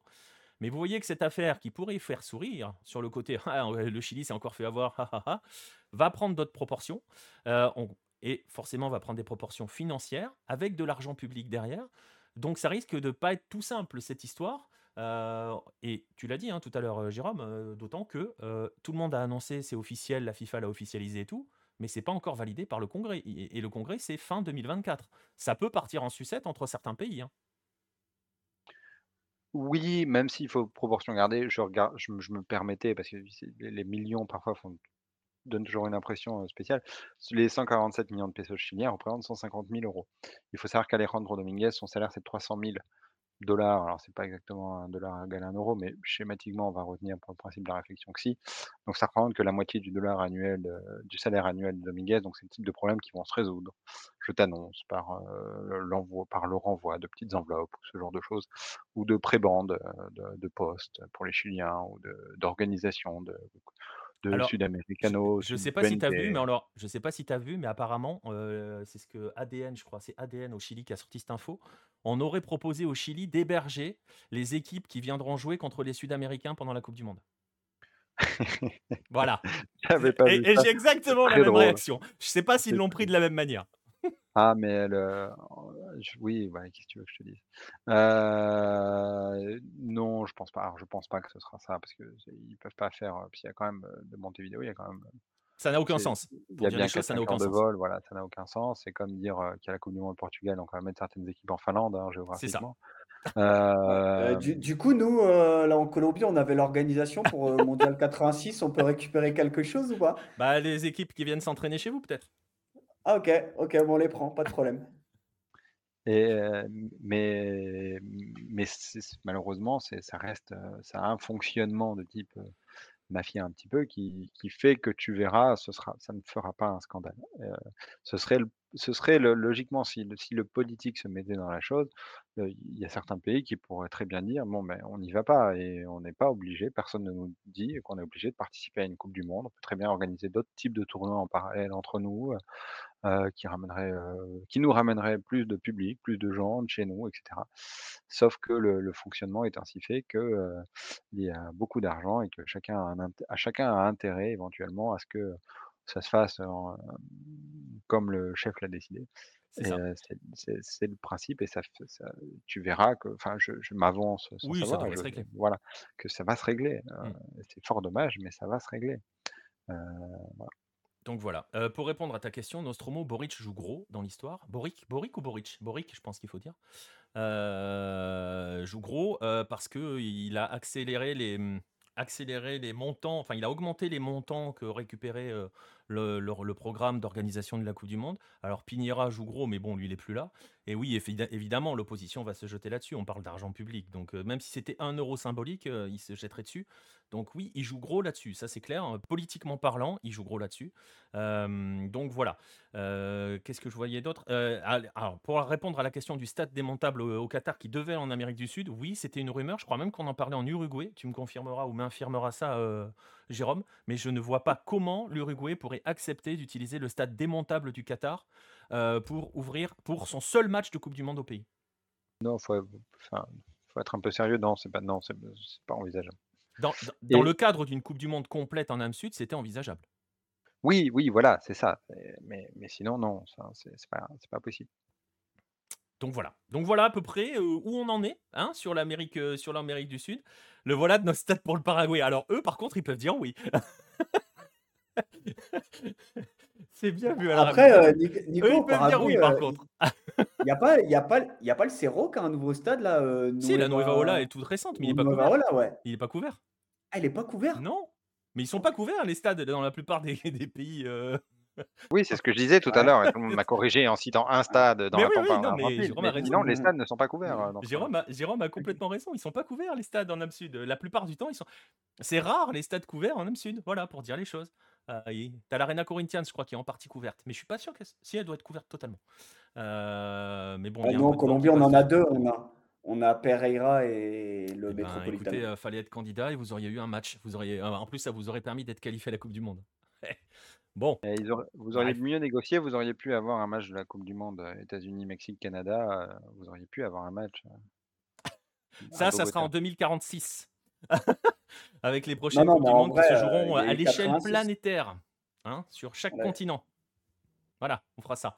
Enfin bref, voilà, voilà où on en est dans cette histoire. Vous voyez que ça a réagi. Euh, vous voyez que l'euphorie euh, de certains dirigeants a été quand même vite calmée en Amérique du Sud, que ça pose pas mal de soucis. Ce qui est certain, et c'est un petit peu le message, je pense, hein, Jérôme, si on conclut là-dessus, euh, on en a parlé tout à l'heure, c'est que ce choix-là, en gros, le choix de ne pas choisir, parce que finalement, il n'a pas choisi entre les deux, un petit peu, mais pas tant que ça. je pense que ça aurait été direct de dire ok Espagne, Portugal, Maroc parce que c'est les seuls qui peuvent et puis voilà on n'en parle plus. Ça aurait moins fait parler je pense. Je sais pas. Oui, parce que faire alors c'est toujours le principe, c'est que pour tout le monde, si il a fait un choix, quand tu fais 97% des matchs, et 3% sur l'autre l'autre, les autres candidats, tu fais un choix. mais oui, ça fait parler, après c'est toujours le principe, c'est qu'à la limite, l'Amérique du Sud aurait pu perdre, elle aurait perdu entre guillemets, au Congrès les armes à la main et elle aurait pu reposer candidature pour, 34, 38, 42 ça nous vieillit un petit peu, mais il y, aura d'autres groupes du monde à venir. Là, il y a cet aspect qui paraît inacceptable, c'est d'avoir les miettes de s'en satisfaire, c'est-à-dire de se dire qu'en effet, la Coupe du Monde ne reviendra pas en Amérique du Sud pour les 20 prochaines années, quoi, schématiquement. Voilà, concrètement, heu et donc vous l'avez compris, hein, heu, cela marque donc une sorte de régression, heu, je sais pas si je dois dire de la de la portée mondialiste de la coupe du monde, si je dois utiliser des grands mots, mais pourquoi pas? Utilisons-les parce que comme le dit Jérôme, en fait, ça marque aussi que, à partir de maintenant, parce que tu le disais tout à l'heure, il y avait un côté démocratique avec le vote des 211 membres. Alors forcément, c'est de la démocratie, heu, on s'arrange, hein, on va gratter des voix à gauche, à droite, mais ça, c'est pas le débat, ça reste un vote. Au final, ça reste des fédérations qui votent. Heu, là, il y en a plus. Il y a des petites, heu, négociations en amont, qui font qu'on a court-circuité la notion de vote à la FIFA, comme, je vais pas dire au bon vieux temps, mais comme autrefois, concrètement et comme à une certaine période, qui avait marqué, notamment, après, après, après 50 qui avait montré, euh, une- et, ah, et dans les années 30 aussi, euh, où il y avait eu une forte régression européiste à l'époque. Là, je ne sais pas si on peut parler de régression européiste, mais on va dire euh, de régression vers les pays les plus influents, politiquement parlant, auprès de la FIFA. Oui, puis encore une fois, c'est faire montre, je vois ce que tu veux dire, je je suis pas en désaccord avec toi. Mais on a je pense que la FIFA n'a pas mesuré à l'époque, quand ils ont fait ce choix du principe d'un vote par le congrès, que deux 2 confédérations pouvaient être majoritaires, en fait.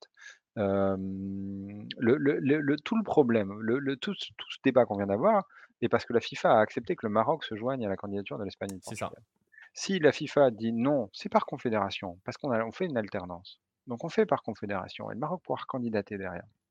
On n'a pas ce débat-là parce qu'il y aurait eu un vote au Congrès pour déterminer si les Africains votent pour l'Amérique du Sud ou pour les Européens. Il y aurait aussi eu la corruption, il y aurait eu aussi les problèmes habituels de la FIFA, mais il y aurait eu cette notion de vote, contestable ou pas, à un moment donné.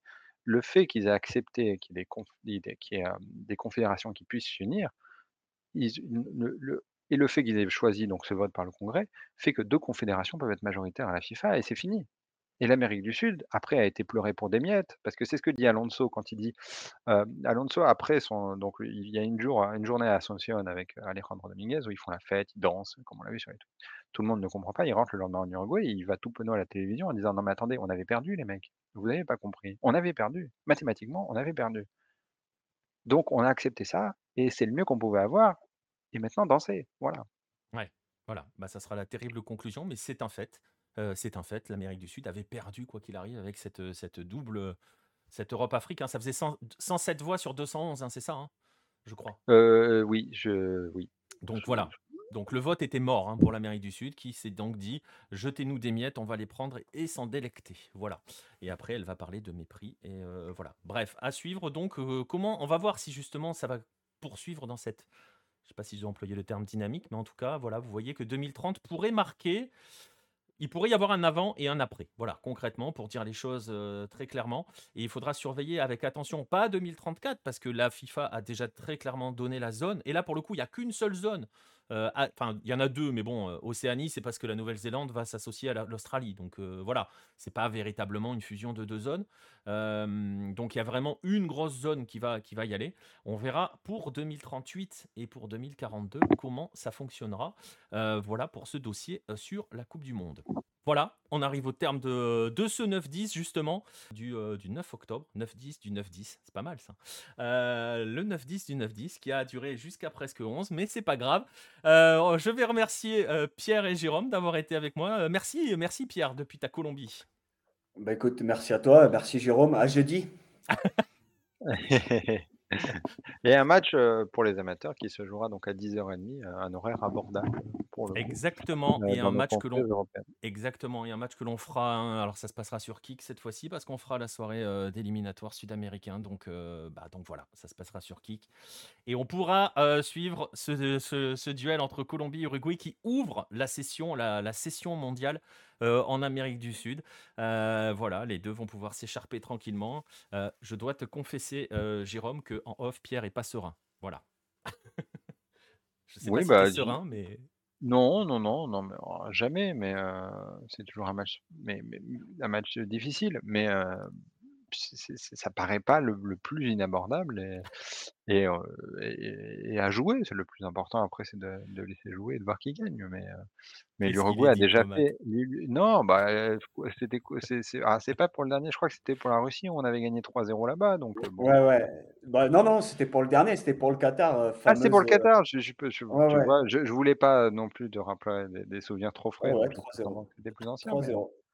Pour la Russie, il me semble que ça fait 2-2 sur un terrain ca catastrophique avec un but de Yeremina en toute fin de match de la tête, voilà, il avait flotté, très bien heu, de il avait flotté, heu, à Barranquilla toute la journée c'était de la boue, enfin, Bon, ben voilà. Vous voyez, ils sont prêts, ils sont chauds. Ça se passera jeudi. Ça se passera sur Kik en ce qui nous concerne. On sera en live à partir de, de 22h20, euh, à quelques minutes du coup d'envoi de, de ces éliminatoires. Voilà, merci à tous ceux qui ont été dans le chat. Euh, merci à tous ceux qui écouteront en replay. N'oubliez pas de suivre hein, les différentes plateformes, de nous suivre sur les différentes plateformes.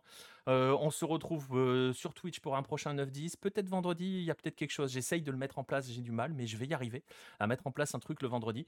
Euh, voilà, je vous en parlerai un petit peu plus dans la semaine sur les réseaux sociaux. Sinon, jeudi soir, pour la, soirée d'éliminatoire sud-américain. Bonne nuit à tous et bah, un prochain lundi pour un prochain 9-10. Salut tout le monde.